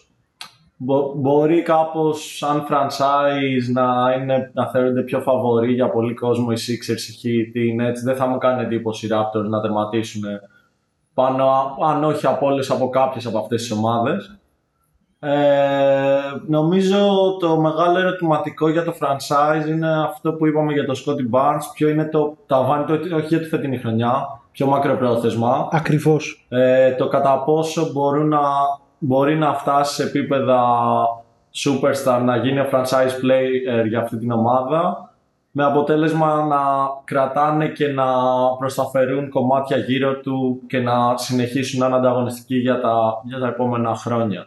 Ε, νομίζω θα είναι πολύ ενδιαφέρον στις επόμενες δύο σεζόν γιατί μετά είναι ένα καλοκαίρι που δεν έχουν συμβόλαιο. Δηλαδή είναι μόνο του Scotty Barnes και νομίζω αλλού ενός παίχτη όλα τα, άλλα, όλα τα υπόλοιπα συμβόλαια ολοκληρώνονται μέσα στην επόμενη διετία. Ε, και νομίζω ότι είναι κρίσιμες αυτές τι σεζόν το πόσο ανταγωνιστικοί θα είναι και το πόσο θα μπορέσουν να περάσουν κάποιο γύρο στα playoff κτλ. για το μέλλον του franchise συνολικότερα. Για το σε ποιο βαθμό θα διατηρήσουν τον κορμό τους. Ε, εγώ θα δώσω την απάντησή μου σε αυτό που λέτε για το, το ερώτημα που θέτουμε σε σχέση με το Scottie Barnes. Έχω δει πράγματα τους τελευταίους μήνες τα οποία προσωπικά ε, με, με εντυπωσιάζουν εννοώ γραπτά πράγματα τα οποία με εντυπωσιάζουν. Ε, υπήρχε η κουβέντα όταν ο Ντουράντ ήταν διαθέσιμος και πολλοί λέγανε ότι δεν θα δίναμε το Scottie Barnes και ας μην χρειαζόταν να δώσουμε κανένα άλλο pick, έτσι. Μόνο συμβόλαια μετά συμπληρωματικά για να πάρουμε τον Kevin Durant. Ok. Okay. Ε, είδα τη λίστα με τις επιλογές των ε, ε, GM για το γύρο από ποιους παίχτες θα επιλέγανε για να χτίσουν την ομάδα τους. Και ο Scottie Barnes ήταν μέσα στις πρώτες 10 θέσεις, εννοώ νέους παίχτες ήταν έτσι. Ήταν πάνω από τον Trey Young, αν δεν κάνω λάθος. Ε, παιδιά, συγγνώμη, καλός παίχτης πέρσι ο Σκότι, Rookie of the Year κτλ. Αλλά κάπου το έχουμε τεντώσει. Προσωπικά, εγώ δεν βλέπω έναν παίχτη αυτή τη στιγμή, όχι αυτή τη στιγμή, ε, δεν βλέπω potential του Scotty Barnes να γίνει νούμερο ένα επιλογή για μια καλή ομάδα, για μια contending ομάδα του NBA. Ε, δεν βλέπω ένα παίχτη στον οποίο χτίζεις γύρω του. Βλέπω μια πολύ καλή, μια πολύ καλή πιθανότητα δεύτερη επιλογή. Ε, ο Scottie Barnes πέρσι σούταρε, είχε 15 πόντους μέσο όρο, ok, okay, καλό, 7,5 rebound, 3,5 assist, ε, για μόλις 1,8 λάθη και ούτω καθεξής. Ναι, όντως έχει ε, all defensive team potential γιατί μέχρι στιγμής δεν το έχουμε δει στην πράξη. Ε, είναι ένας παίκτης που σούταρε με 30% τρίποντο. Θα χτίσει ομάδα γύρω από έναν άσο παίχτη ο οποίος ούτε βασικός σου χειριστή ακριβώς μπορεί να είναι. Αυτή τη στιγμή δηλαδή δεν φαίνεται να μπορεί να είναι σε κάποια χρόνια ο βασικός χειριστής μιας ομάδας. Secondary creator, εννοείται. Φέτος περνάει περισσότερες αποφάσεις από τα χέρια του. Ε, μπορεί να σουτάρει θεωρητικά 50% τρίποντο φέτος, αλλά είναι με μόλις 1,3 προσπάθεια ένα μάτς, δηλαδή το volume του είναι στα μισά από ό,τι ήταν πέρσι που ήταν ήδη πολύ χαμηλό. Ε, Καλός παίχτη, παιδιά, αλλά δεν καταλαβαίνω το, το, το απίστευτο αυτό hype στο μυαλό μου δεν βλέπω all NBA team potential αυτή τη στιγμή για τον, ε, για τον, ε, για τον Scotty Barnes. Ναι, All Star, ναι.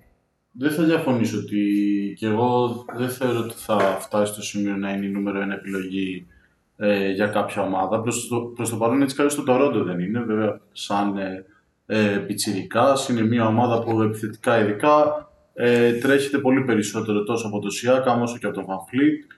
Ε, είναι ακόμα πολύ μακριά ο Scotty Barnes, ακόμα και από το να τον δούμε να είναι να παίρνει το usage που θα τον έφερνε σε μια συζήτηση για το ε, κατά πόσο θα μπορούσε να χτιστεί μια ομάδα ε, γύρω του. Βέβαια αυτό είναι μια συζήτηση που ξεπερνάει αυτό τη φετινή σεζόν και το πώς θα το πάει το Toronto. Ε, κάπως το διαχωρίζω στο ότι πιστεύω ότι όντως θα τα πάει αρκετά καλά το Toronto ε, φέτος με το όντως αν υπάρχει σαν ε, συζήτηση και εντάξει ας πούμε το αν θα έκανα το trade να δώσω το Scotty Barnes για τον Durant ξέρω εγώ εντάξει. Εγώ πιθανά, προφανώς το έκανα, το λέω δεν, δεν νομίζω ότι είναι συζητήσιμο στο μυαλό μου. Εγώ να ρωτήσω κάτι. Και οι τρεις μα, νομίζω, πέρσι, συζητώντας για τους rookies, τι λίγε κτλ., ε, ενώ μας άρεσε ο Cade, βάλαμε και κάποια ερωτηματικούλα για τον Cade Cunningham. Δηλαδή, μας άρεσε, αλλά δεν ε, συγκλονιστήκαμε, ρε παιδί μου, με τον τρόπο που, που μπορεί να συγκλονίσει με άλλους ε, ε, νεαρούς γκάρ, ξέρω, με τον Ja Morant ή με τον ε, Trey Young ή με τον Luka Doncic. Τους τρεις κλασικότερους ε, νεαρούς ε, point guard που υπάρχουν αυτή τη στιγμή στη λίγκα και είναι dominant. Ε, υπήρχε περίπτωση ποτέ, με βάση αυτά που ξέρουμε τώρα, ό,τι έχουμε δει από τους παίχτες, να γινόταν τώρα το draft και να παίρνατε το Scottie Barnes πάνω από τον Cade Cunningham. Γιατί εγώ δεν υπήρχε περίπτωση. Το Cade Cunningham θα διαλέγω. Και, και αρκετά εύκολα. Δηλαδή δεν θα το σκεφτόμουν. Εντάξει, εγώ δεν ξέρω. Σίγουρα θα έπαιρνα το Mobley όμως.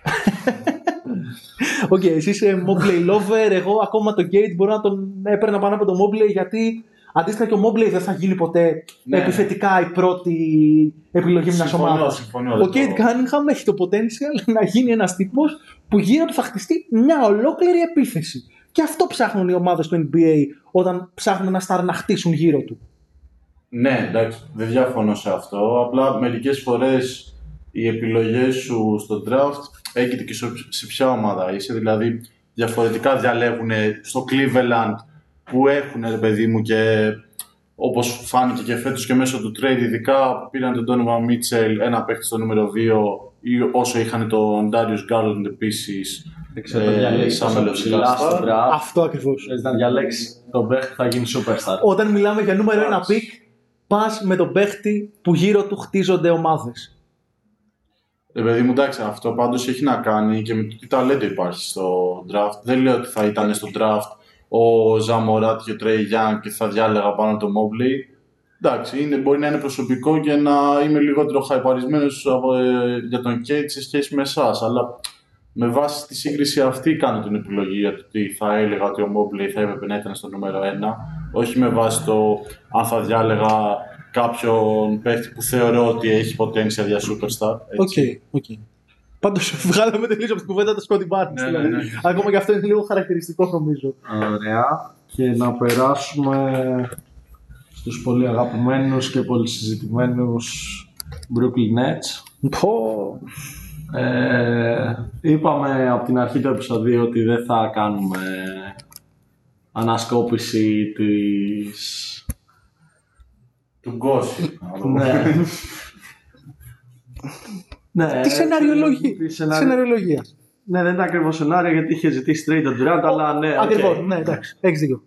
Ε, εν τέλει δεν έγιναν αυτά τα trade και εν τέλει έχουμε μια ομάδα των Brooklyn Nets στην οποία να συζητήσουμε αγωνιστικά όπως θα βλέπουμε να πηγαίνει με τον Kevin Durant, με τον Kyrie Irving, με τον Ben Simmons να επανέρχεται μετά από ένα χρόνο και με τις υπογραφές τις οποίες κάνανε μέσω της Free Agency που υπογράψαν τον Markif Morris, τον TJ Warren, τον Watanabe από τους Raptors και τον Chris Kioza.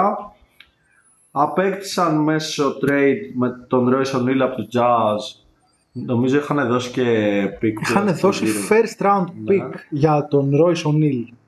Έλα Χριστέ Απόστολε. Ναι, για να καλύψουν τις απουσίες του Bruce Brown, ο οποίος έφυγε για το Denver του Goran Dragic, του Andre Darmond και του Blake Griffin. Ένα-ένα είναι μέχρι στιγμής τη σεζόν. Τους διέλυσε το συμπαθέστατο, η συμπαθέστατη Νέα Ορλεάνη. Ε, τα πάμε σε podcast για τους Pelicans. Ε, και από εκεί και ύστερα, όπως είπαμε πριν, κερδίσανε ε, το Toronto. Ο παίχτης ο οποίος έχει μπει πολύ καλά στη φετινή σεζόν άποψη, στατιστική τουλάχιστον, είναι ο Kevin Durant με 32 πόντους και 27 αντίστοιχα με efficient ε, γενικά ε, ποσοστά σκοραρίσματος ε, κυρίως έτσι από το δίποντο μιας και στο τρίποντο βρίσκεται στο 33,3% για στα δύο παιχνίδια ε, ε, κερδίζει βολές ε, μοιράζει κάποιες assist έχει βέβαια και, και αρκετά λάθη τέσσερα λάθη στο πρώτο παιχνίδι πέντε στο, στο δεύτερο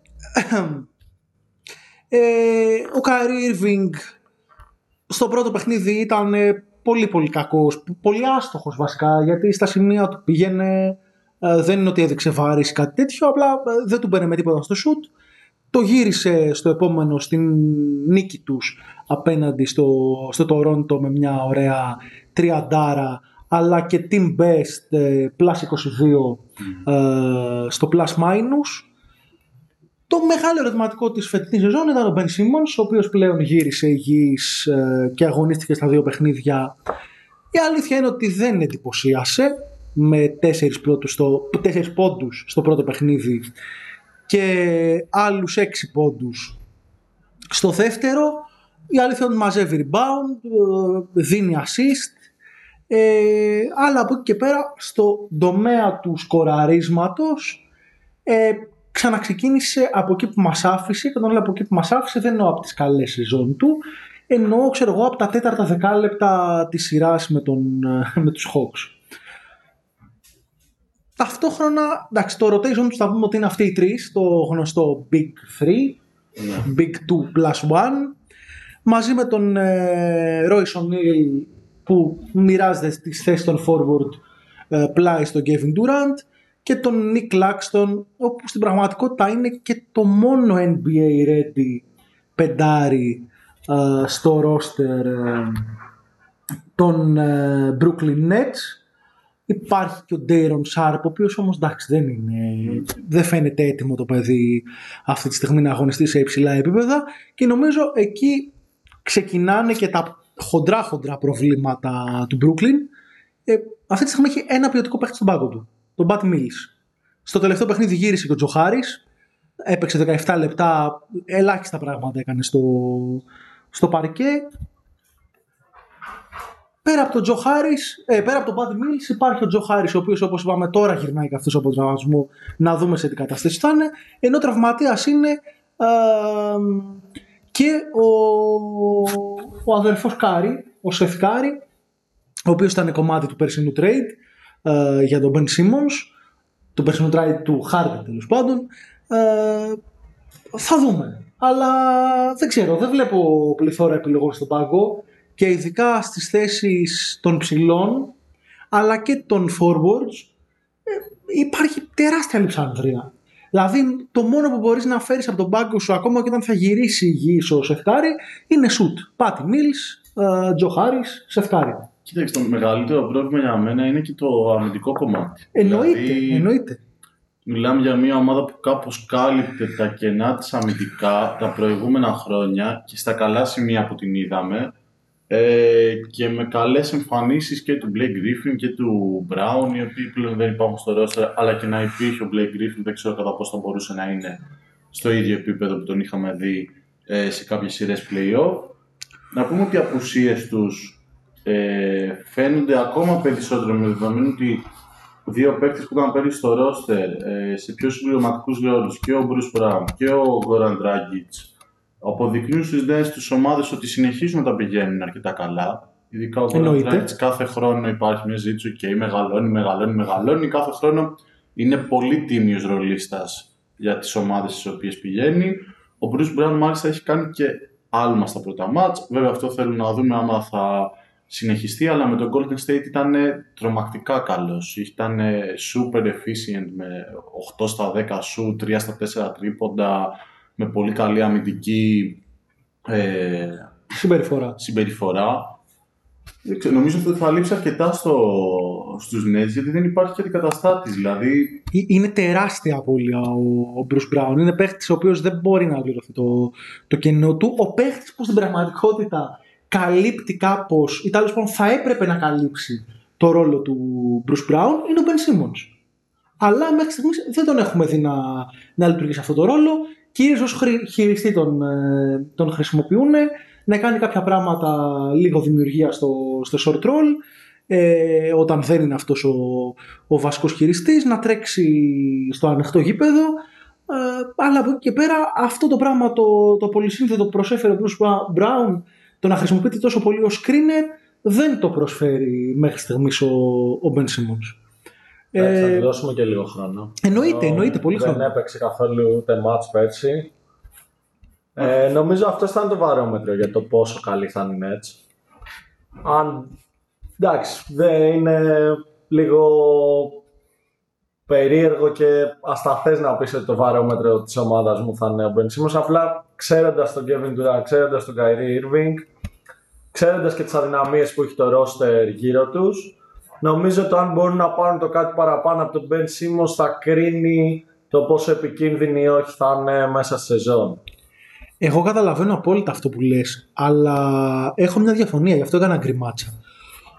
Ότι ενώ προφανώς ο καλός Ben Simmons θα αναβαθμίσει και, και όχι απλά ο καλός, ο aggressive Ben Simmons. Ο Ben Simmons που δεν φοβάται να πάει μέχρι το καλάθι, ε, να είναι πιο, πιο ενεργός επιθετικά και, στη, και στη, από την οπτική του σκοραρίσματος. Έτσι. Ακόμα και η καλή αυτή εκδοχή του Ben Simmons για μένα δεν είναι αρκετή για να φτιάξει το φετινό Brooklyn έχουν τεράστιο έλλειμμα σε καλούς ρολίστες και καλούς αμυντικούς ρολίστες ε, στον πάγκο τους. Οκ, υπάρχει ο TJ Warren που ακόμα δεν έχει μπει, ακόμα τραυματίας, να δούμε όταν θα μπει τι θα δώσει. Ήταν ένας παίχτης που πριν τον τραυματισμό του μπορούσε να χαρακτηριστεί ο- ο- και ως two-way player, έτσι. Αλλά δεν νομίζω ότι είναι αρκετό ε, από, μόνο του, από μόνος του να πεις ότι γεμίζει τον πάγκο ε, των Sixers. Περιμένω κινήσεις, περιμένω κίνηση. Πρέπει να μπει μέγεθος, πρέπει να βρεθεί κάποιος backup ψηλός. Στην Ανατολή υπάρχουν δυνατά κορμιά, ψηλά κορμιά, ψηλές ομάδες. Όχι μόνο ο Embiid, αλλά και παίχτες σαν τον Αντεμπάγιο. Ε, ε, ψηλά line-ups όπως αυτά που κατεβάζει ε, το Toronto. Ακόμα και, αμυ- ε, και, ακόμα και, και δίδυμα ψηλών όπως αυτά του, του Collins με του Καπέλα ε, της Ατλάντα. Πράγματα τα οποία αυτή τη στιγμή δεν μπορώ να δω πώς θα μπορέσει να τα, να τα διαχειριστεί ε, όχι μόνο η πεντάδα, αλλά συνολικά το roster το οποίο έχουν δημιουργήσει οι Brooklyn Nets. Να- Εγώ για παράδειγμα να πω ότι ας πούμε ας πάρουμε το παράδειγμα του Γιάννη Αντετοκούνμπο όταν τον είχαν αντιμετωπίσει στο Brooklyn. Ε, η, η αμυντική λειτουργία γίναγε πίσω, γύρω από τον Blake Griffin τότε και τον Bruce Brown. Ναι. Δηλαδή είναι ένα ερώτημα από μόνο του. Το ποιοι θα είναι πλέον ας πούμε, σε μια τέτοια περίπτωση. Άμα Δεν το υπάρχει- δεν πάμε υπάρχει πιο κανένας Το, βαθιά το στο- μόνο κορμί που υπάρχει στο roster είναι ο Nick Claxton. Ναι. Ο οποίος μ' αρέσει, οκ, αλλά εντάξει. Και είναι και ο συνδυασμός αυτό. Δηλαδή, το να υπάρχει ένα μεγάλο κορμί το οποίο πρέπει να βρεις κάποιον να το μαρκάρει, οκ. Όταν υπάρχουν αυτό που λες, ε, ομάδες με ένα ρόστρο με πολύ μεγάλα κορμιά συνολικά σε θέσεις, και είναι πολλές όντως αυτές οι ομάδες στην Ανατολή, εκεί είναι ακόμα μεγαλύτερα τα προβλήματα. Εγώ ένα δεύτερο στοιχείο που θα ήθελα να βάλω, είπαμε να μην αναφερθούμε ε, σε όλα όσα γίνανε το καλοκαίρι που ήταν λίγο εξαγωνιστικά. Παρ' όλα αυτά, αυτά αφήνουν και ένα αντίκτυπο στη σχέση εντός ομάδας.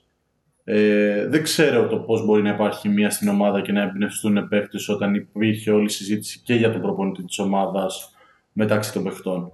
Ναι, το καταλαβαίνω αυτό που λες. Δηλαδή υπήρχε δεδομένα κάποιο θέμα μεταξύ της σχέσης και του Kevin, ειδικά του Kevin Durant και του Steve Nash, πιθανότητα και του Kyrie Irving.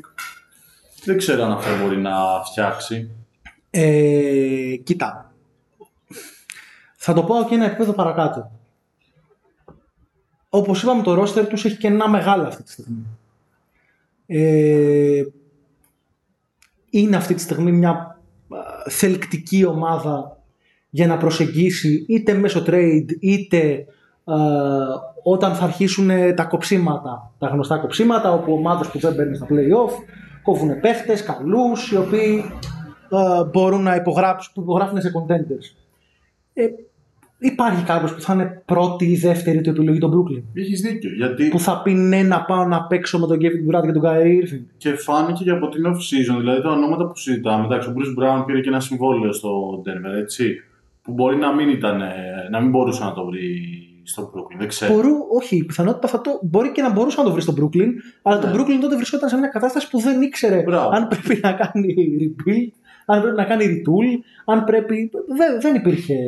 Αντίστοιχα, ο Goran Dragic επέλεξε τον Brooklyn ε, πέρυσι για να πάει. Και φέτος προφανώς επέλεξε να πάει σε μια ομάδα που μάλιστα δεν κάνει contending. Γιατί ο Bruce Brown και πήγε στο Denver που γυρνάνε υγιεί παίκτες που τα συζητήσαμε σε προηγούμενα podcast ότι είναι μια ομάδα που τη βλέπουμε να πηγαίνει πολύ ψηλά. Εντάξει, ο Dragic πήγε όμως σε μια ομάδα που του προσέφερε κατευθείαν το ρόλο του backup pointer, του Ισχύει. νούμερο 2. Ισχύει αυτό, ναι. Κάτι το οποίο στο Brooklyn, ακριβώς επειδή ε, ε, το θεωρητικό του βάθος βρίσκεται ε, σε guards και σε Ωραία. scorers, ακόμα και αν ο Τζο Χάρις θεωρείται περισσότερο τριάρι παρά διάρι κτλ. ή ακόμα και τεσσάρι έχει παίξει στο, στο Brooklyn. Ε, υπάρχει ο Σεφκάρη, υπάρχει ο Πατ Mills, θα ήταν λίγο πιο. Ε, δηλαδή, Ναι, ναι, ναι, ενώ έχεις καταλαβαίνω δίκιο. αυτό που λες, δεν Έχεις νομίζω ότι ο Γκόραν Dragic είναι αυτό που λείπει από το rotation του Brooklyn. Ο Bruce Brown εννοείται. Μην δούμε καμιά επιστροφή του, του DeAndre Jordan, κοπή από το roster των Nuggets και έχουμε τη μεγάλη επανένωση των φίλων. Ε, εντάξει. Τι, τι σου είναι η φιλία, ε, τι σου είναι η φιλία. Εκεί που έχει το, το Jared Allen, να λες όχι, θα μπαίνει από τον πάγκο ο Jared Allen γιατί θέλει τον DeAndre Jordan βασικό και να φτάνει σε ένα σημείο να είναι τόσο expendable ο Jared Allen, ο οποίο τον κάνεις για. τον βάζεις στο trade, όχι που παίρνεις εσύ επιλογή να δώσεις ένα παίχτη, να τον βάλεις σε μια διαδικασία για να πάρεις τον James Harden χωρίς να χρειάζεται απαραίτητα να μπει ο, Jared ο Allen. Jared Allen στο trade. Και το αστείο είναι ότι δεν κατάληξε καν στο, στο, στο, στο Houston. Και οι Rockets είπαν δεν τον θέλουμε αυτόν. Πήγαινε στο Cleveland για να πάρει ένα first round pick από το Cleveland ακόμα. Και εντάξει, εμείς θα τα βγάλουμε με τους υπόλοιπους. Καλά, αυτά τα συζητάγαμε και τότε. Εντάξει, δεν, Και ο δεν- Jared Allen τώρα μπορεί να είναι ε, μέσα στους. Ε, μπορεί να είναι ο τρίτος καλύτερος ψηλός της Λίγκας, ο τέταρτος καλύτερος ψηλός της Λίγκας. Πολύ Είναι σε εύκολο. συγκλονιστική Πολύ κατάσταση. εύκολο. Εντάξει, όχι πολύ εύκολο όταν υπάρχει Για μένα- ο για Καρλ μένα- Άντονι Towns και ο Γκομπέρ. Για μένα είναι. Μπορεί να μπει στη συζήτηση εύκολα. Εντάξει, ο Καρλ Towns φέτος με δεδομένο ότι παίζει και δίπλα στον Γκομπέρ, δεν ξέρω αν μπορούμε να το βάλουμε στη συζήτηση στο center. Ναι, εντάξει, οκ. Οκ. Αυτό. You get it. Τέλος πάντων, ε, δεν είμαι πάρα πολύ αισιόδοξος με τον Brooklyn. Ε, θεωρώ ότι φέτος βασίζονται πάρα πάρα πάρα πολύ περισσότερο από ποτέ αποκλειστικά στον Καέρι και στον ε, Durant. Ε, μέχρι να δείξει κάτι διαφορετικό ο Ben Simmons, αυτή είναι η πραγματικότητα την οποία θα βλέπω. Ε, και ο Καέρι και ο Durant, όχι και για, για θέματα υγείας, έτσι, δεν βάζω τώρα τα εξωγανιστικά του Καέρι, είναι παίχτες που κάθε χρόνο ε, χάνουν, ε, κάθε χρόνο χάνουν μάτς. Ε, και λόγω αυτού είμαι πολύ επιφυλακτικός ε, να τους βάλω και στο tier 1 μου αλλά και να τους θεωρήσω φαβορή για κάποια από τις θέσεις του πλεονεκτήματος έδρα στις τέσσερις πρώτες θέσεις δηλαδή της regular season. Ε, θεωρώ ότι το rotation τους είναι πολύ κοντό και ότι σε ένα μπάσκετ το οποίο πάντα ε, έχει μια ροπή τα τελευταία χρόνια προς πιο μεγάλα κορμιά, πιο αθλητικά κορμιά ε, το Brooklyn κάπου έχει μείνει, κάπου έχει μείνει πίσω. Ναι, εντάξει και εγώ κάπου εκεί τους βλέπω. Κάπως από 3 έως 6 θα τους έβαζα. Πιστεύω ότι δεν μπορούν να συγκριθούν αυτή τη στιγμή που μιλάμε με τους Bucks και τους Celtics. Αλλά όπου και να τερματίσουν σε αυτό το εύρος νομίζω στα play-off όταν έχεις απέναντί σου τον KD και τον Kyrie είναι δεν, οι υπόλοιπες ομάδες της Ανατολής δεν είναι ότι μου εμπνέουν ε, την εμπιστοσύνη που θα μου εμπνέανε το ματσάρισμα των Celtics ή των Bucks με, τους, με αυτούς τους Nets. Δηλαδή τις θεωρώ μια πολύ επικίνδυνη ομάδα ακόμα που μπορούν να κάνουν ζημιά ρε παιδί μου. Ναι, συμφωνώ. Βέβαια, εγώ έχω ερωτηματικά και στο κατά πόσο είναι σίγουρο ότι θα βρίσκονται σε αυτές τις θέσεις. Δηλαδή, Σε ποιες θε- ότι θα είναι εκτός play-off. όχι εκτός play-off, ε, στις θέσεις 3 με 6. Α, ε, Και εκεί τα ναι, ερωτήματα ναι, είναι δεν το... περισσότερο γιατί μπορεί να βρεθούν να παίξουν ακόμα και στον πρώτο γύρο με τη Βοστόνη, το Milwaukee. Εντάξει, πολύ μπροστά στην κουβέντα, πρέπει να έρθουν όλα όσα λέμε για το ότι είναι οι, πρώτοι, οι δύο ομάδες που πιθανολογούμε εμείς το άδερμα τους στις πρώτες θέσεις, αλλά Ναι, και έχω σε ένα άτυπο power ranking μου θα είχα τουλάχιστον 5-6 ομάδες πάνω από τον Brooklyn αυτή τη στιγμή.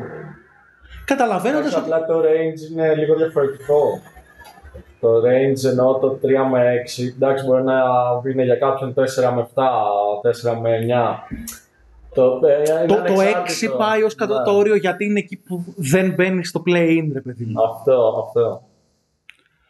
We will see. Ε, αλλά νομίζω κάπου χαθήκαν ευκαιρίες τα τελευταία χρόνια στο Brooklyn. Τις αφήσαν εκεί βγει να χαθούν ε, και οι παίχτες δεν δείξαν την πρέπουσα σοβαρότητα. Και κάπου βρισκόμαστε σε ένα σημείο να,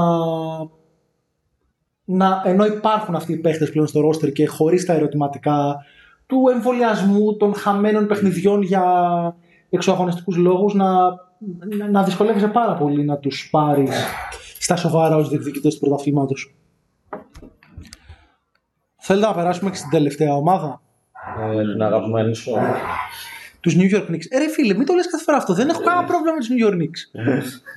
οι Knicks έχουν την ομάδα. Ναι! Δεν έχουν βγει ποτέ, ξέρω εγώ, παιδιά της Ατλάντα να ζητωκραυγάζουν, ε, να φωνάζουν έξω από το γήπεδο τους. Ε, ξέρω εγώ, ε, fuck ε, RJ Barrett ή whatever. Ή fuck Julius Randle. Δεν έχουν γίνει αυτά τα πράγματα. Εντάξει, μου διατηρώ ένα αστειάκι που. Εντάξει, υπήρξε- κατανοητό. Πάμε για τους Knicks. Κάνανε κάποιες ενδιαφέρουσες κινήσεις έτσι ε, το καλοκαίρι. Θα τις αναφέρεις Κωστή; Ναι, μισό λεπτό. Ε, λοιπόν, νομίζω μεγαλύτερη κίνηση είναι η υπογραφή του Jalen Brunson από τους Dallas Mavericks. Κατάφεραν να τον υπογράψουν. Ε, και από εκεί και πέρα πήρανε τον Isaiah Hartstein, Χάρτενστιν, μωρέ μαλάκα. Μου θες και, Όχι, ε. μου θες και προφορά. τον Isaiah Hartenstein, ε, τον κόψτε αυτό μετά. το Σβί, θέλω να τα πει κάποιος άλλος. Είναι, του βάλαμε τώρα, βάλαμε δυσκό στο δυσλεκτικό φίλο μας. Ε, λοιπόν, ε, θες να μου τα δώσεις λίγο, Ναι. γιατί δεν το έχω μπροστά μου, την έχασα την εικόνα. Λοιπόν, έχουμε την προσθήκη του Jalen Branson, του Isaiah Hartenstein ή Hartenstein και τους Σβί Μικάλιουκ. Ε, ενώ επιλέχθηκε και στο νούμερο 42 του draft ο Trevor Kills.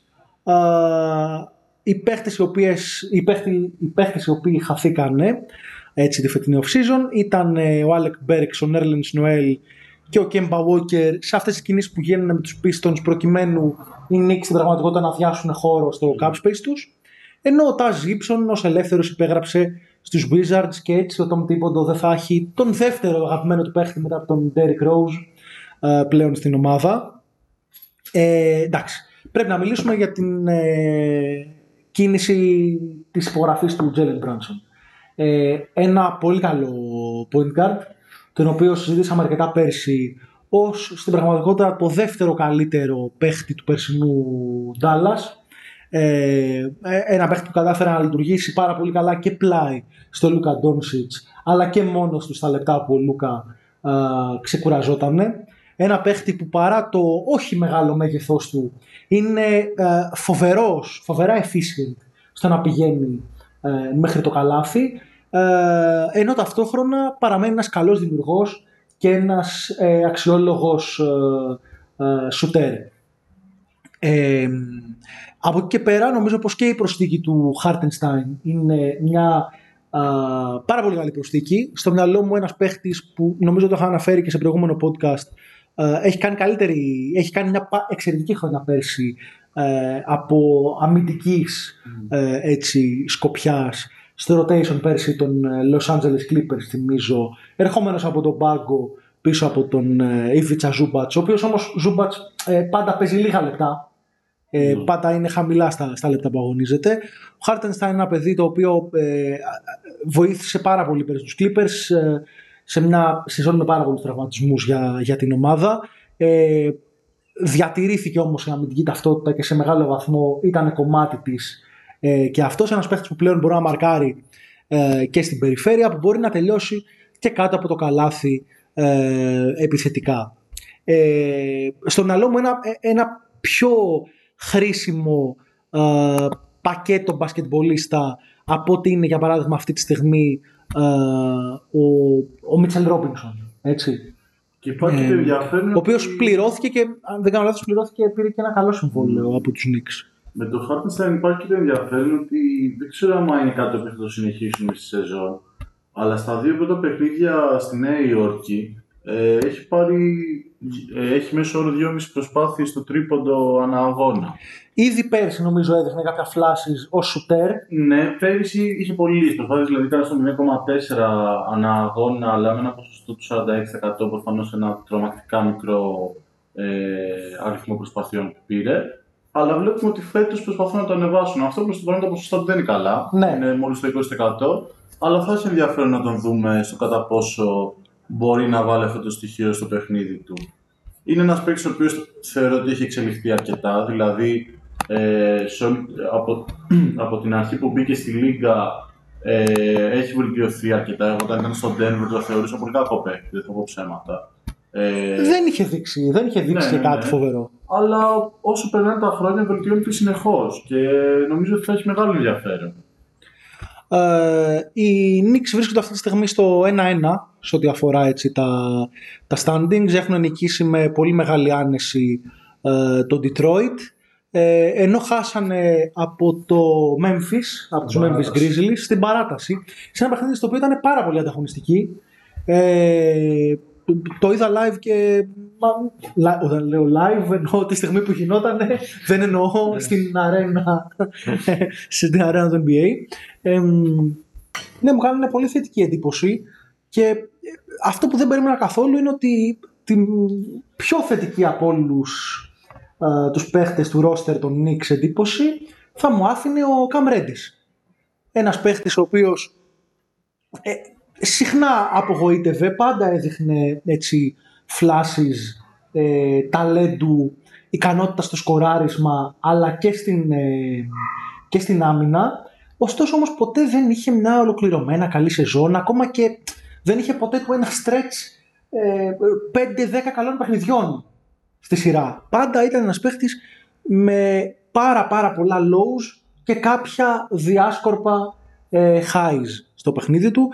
Ε, ο Cam Reddish σε εκείνο το παιχνίδι ήταν εξαιρετικός. Σε 28 λεπτά είχε 22 πόντους με 9 στα 15 shoot, 3 στα 6 τρίποντα, ε, 5 rebound, 3 κλεψίματα, ε, ένα block και δύο λάθη που το λέω, ενώ δεν είχε assist, το λέω για να πω ότι ο Cam Reddish σε παιχνίδι που είχε αρκετά ψηλό usage στα λεπτά που έπαιξε, το να έχει δύο λάθη είναι ok. Ήταν παίχτης που είχε μια ευκολία στο να, στο να χάνει τη, την μπάλα. Ε, από εκεί και πέρα ε, ο Julius Randle έχει μπει ε, καλά, ε, καλά στη σεζόν. Ε, νομίζω καλύτερα, συγγνώμη, συγγνώμη ακροατές μας, ε, καλύτερα από ότι τον θυμόμασταν στη, ε, στην περσινή του. Ε, ο RJ Barrett δεν έχει εντυπωσιάσει. Ειδικά απέναντι στο Memphis ο RJ Barrett δεν ήταν ε, καλός. Ήταν άστοχος πολύ με μόλις 3 στα 18 σουτ. Ε, πολύ βαρύς φαινόταν στο, ε, στο γήπεδο. Ε, δεν δεν βοήθησε την ομάδα του να διεκδικήσει τις πιθανότητες που είχε, τις πραγματικές πιθανότητες που είχε να, να το πάρει το παιχνίδι. Ε, ο Τζίλεν Μπρόνσον είναι καλός στα δύο μάτς που έχει παίξει. Ε, 15 μο- πόντους στο ένα, ε, 17 στο άλλο, αν δεν κάνω λάθος. Ε, 6 assist απέναντι ε, στο Detroit και 9 assist απέναντι ε, στο Memphis με 0 λάθη κιόλας απέναντι στο, ε, στο Memphis ε, και μόλις α, και κανένα λάθος πάλι απέναντι στο, στο Detroit.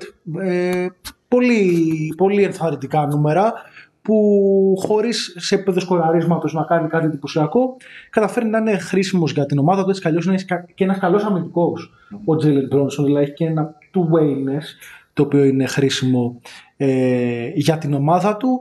Ε, δεν ξέρω μήπως λείπει λίγο σουτ έτσι, από τη, την πεντάδα ε, και τον πάγκο του, της Νέας Υόρκης.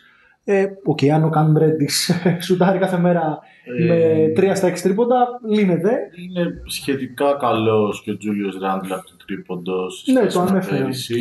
Ε, Αυτό εννοώ ότι είναι κάποιοι παίχτες που πρέπει να δούμε το κατά πόσο κάνουν overperform σε σχέση με την ε, κανονική τους ε, το πόσο εύστοχοι είναι κανονικά στο τρίποντο ή αν είναι αυτό κάτι το οποίο θα συνεχιστεί. Βέβαια, απ' την άλλη να πούμε ότι τα ποσοστά του Μπάρετ είναι πολύ χειρότερα. Δεν ξέρω αν αυτό, α, Μόλις αυτό δύο αντίστοιχα παιχνίδια. θα συνεχιστεί. Είναι ερώτημα βέβαια. Δηλαδή δεν μπορούμε να είμαστε σίγουροι σι- ε, δεδομένα για το άμα θα, ε, θα είναι μια ομάδα που θα είναι καλή από το... Είναι, μην ξεχνάμε ότι ποντάρουν πολλά στο- στον RJ Barrett, του δώσαν ένα τεράστιο συμβόλαιο και πρέπει αυτή να είναι χρονιά που και θα γίνει ακόμα καλύτερος και θα γίνει και πιο συνεπής στην απόδοσή του. Γιατί πέρσι, μετά από κάποια στιγμή, ανέβασε αρκετά τα νούμερά του και την απόδοσή του, αλλά υπάρχει μια, μια συνέπεια στο μπασκετμπολίστα ε, RJ Barrett.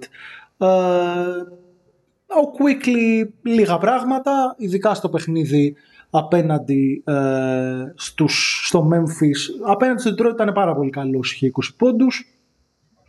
Ε, βλέπω μια ομάδα η οποία έχει κάποια καλά κομμάτια.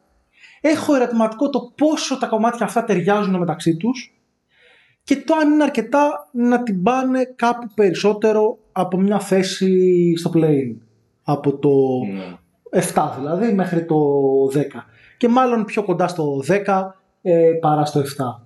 Ε, Ε, είναι μεγάλος ανταγωνισμός στην Ανατολή. Πολύ, πολύ. Θα μιλήσουμε και στα επόμενα podcast για ομάδες όπως Cavaliers, Hawks και τα λοιπά. Ε, νομίζω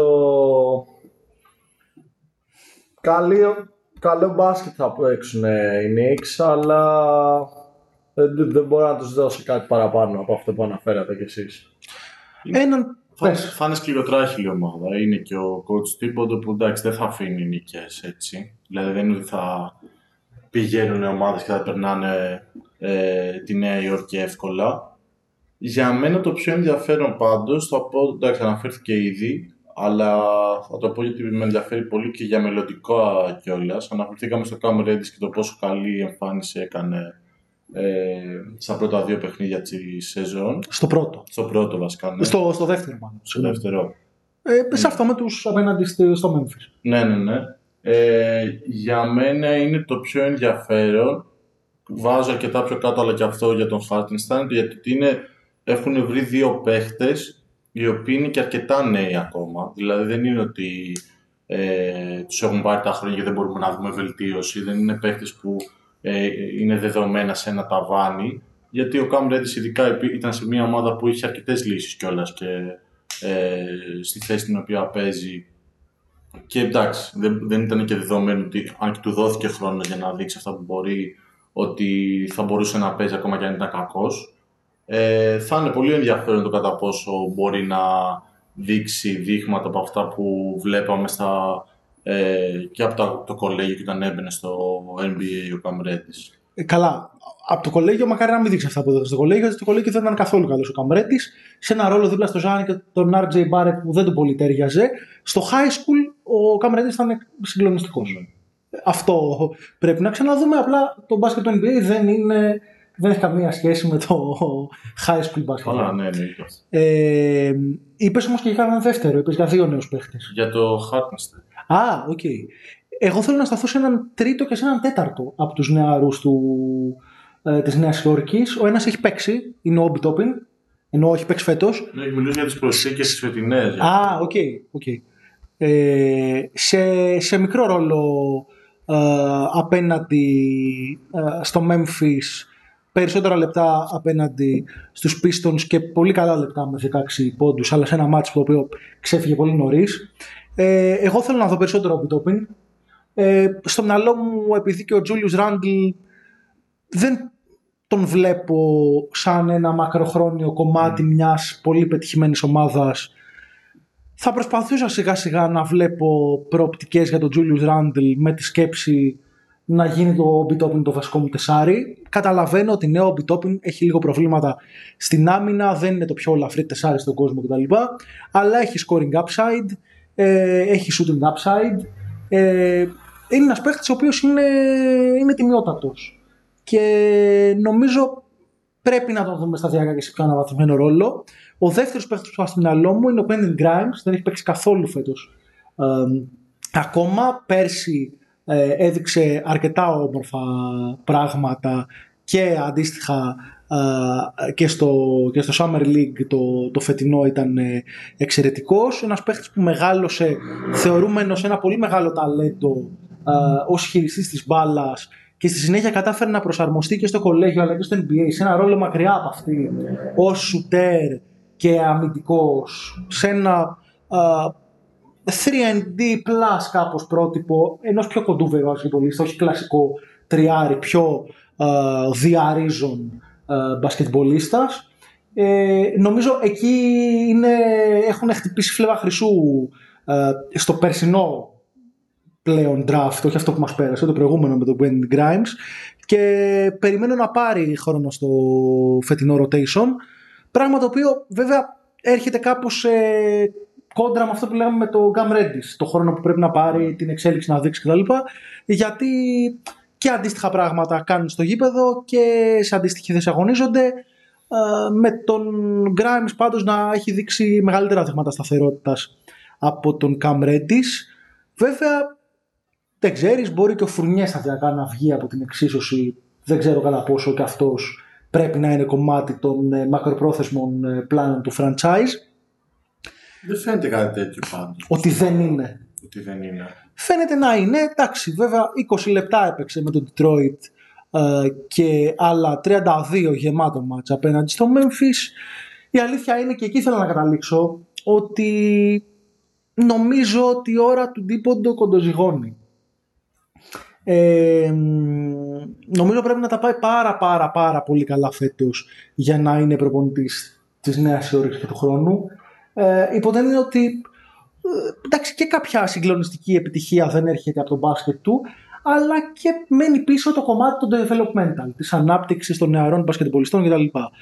Ε, και όσο ο, ο ε, άνω των 27 κορμός δεν δείχνει σημάδια ε, για κάτι περισσότερο από first round exit στην καλύτερη, δεν νομίζω ότι έχει ιδιαίτερο νόημα ο Tom Thibodeau να συνεχίσει να κοουτσάρει μια ομάδα που χρειάζεται φρέσκες ιδέες και χρειάζεται ένα πιο σύγχρονο α, μπασκετικό πλάνο. Ε, ναι, καταλαβαίνω ότι ο Τίμποντο ήρθε και τους έδωσε μια ταυτότητα και αμυντική που δεν υπήρχε πριν. Τους βελτίωσε ο Τίμποντο σε σχέση με το συνονθήλευμα ε, που ήταν, αλλά για να μπορέσουν ε, να διεκδικήσουν το κάτι παραπάνω, ε, χρειάζεται και ένα, ένα φρέσκο πρόσωπο που θα προσπαθήσει να κάνει implement ένα διαφορετικό τρόπο μπάσκετ. Νομίζω είναι ακριβώς αυτό που λες ότι όσο οι παίχτες οι οποίοι είναι άνω του 27 όπως το όρισες κιόλα δεν αποδεικνύουν ότι μπορούν να είναι βασικό κομμάτι μιας contender ομάδας. Τι contender, ούτε ναι. pretender. Συμφωνώ. Ε, ναι, δεν ταιριάζει και ο τίποτα στο ρόλο του προπονητή. Αυτό είναι κομμάτι συνολικά του τι στροφή θα πρέπει να πάρει για μένα έτσι κι αλλιώς η Νέα Υόρκη. Δηλαδή ακόμα και να δεις τη Νέα Υόρκη να μπαίνει στα, να είναι καλή και να μπαίνει και στα play-in και στα play-off μέσα στο play-in, ε, δεν νομίζω ότι είναι για κάτι παραπάνω. Όχι ε, για να περάσει κάποιον. Εγώ δεν περιμένω, δεν θέλω να κάνουν rebuild.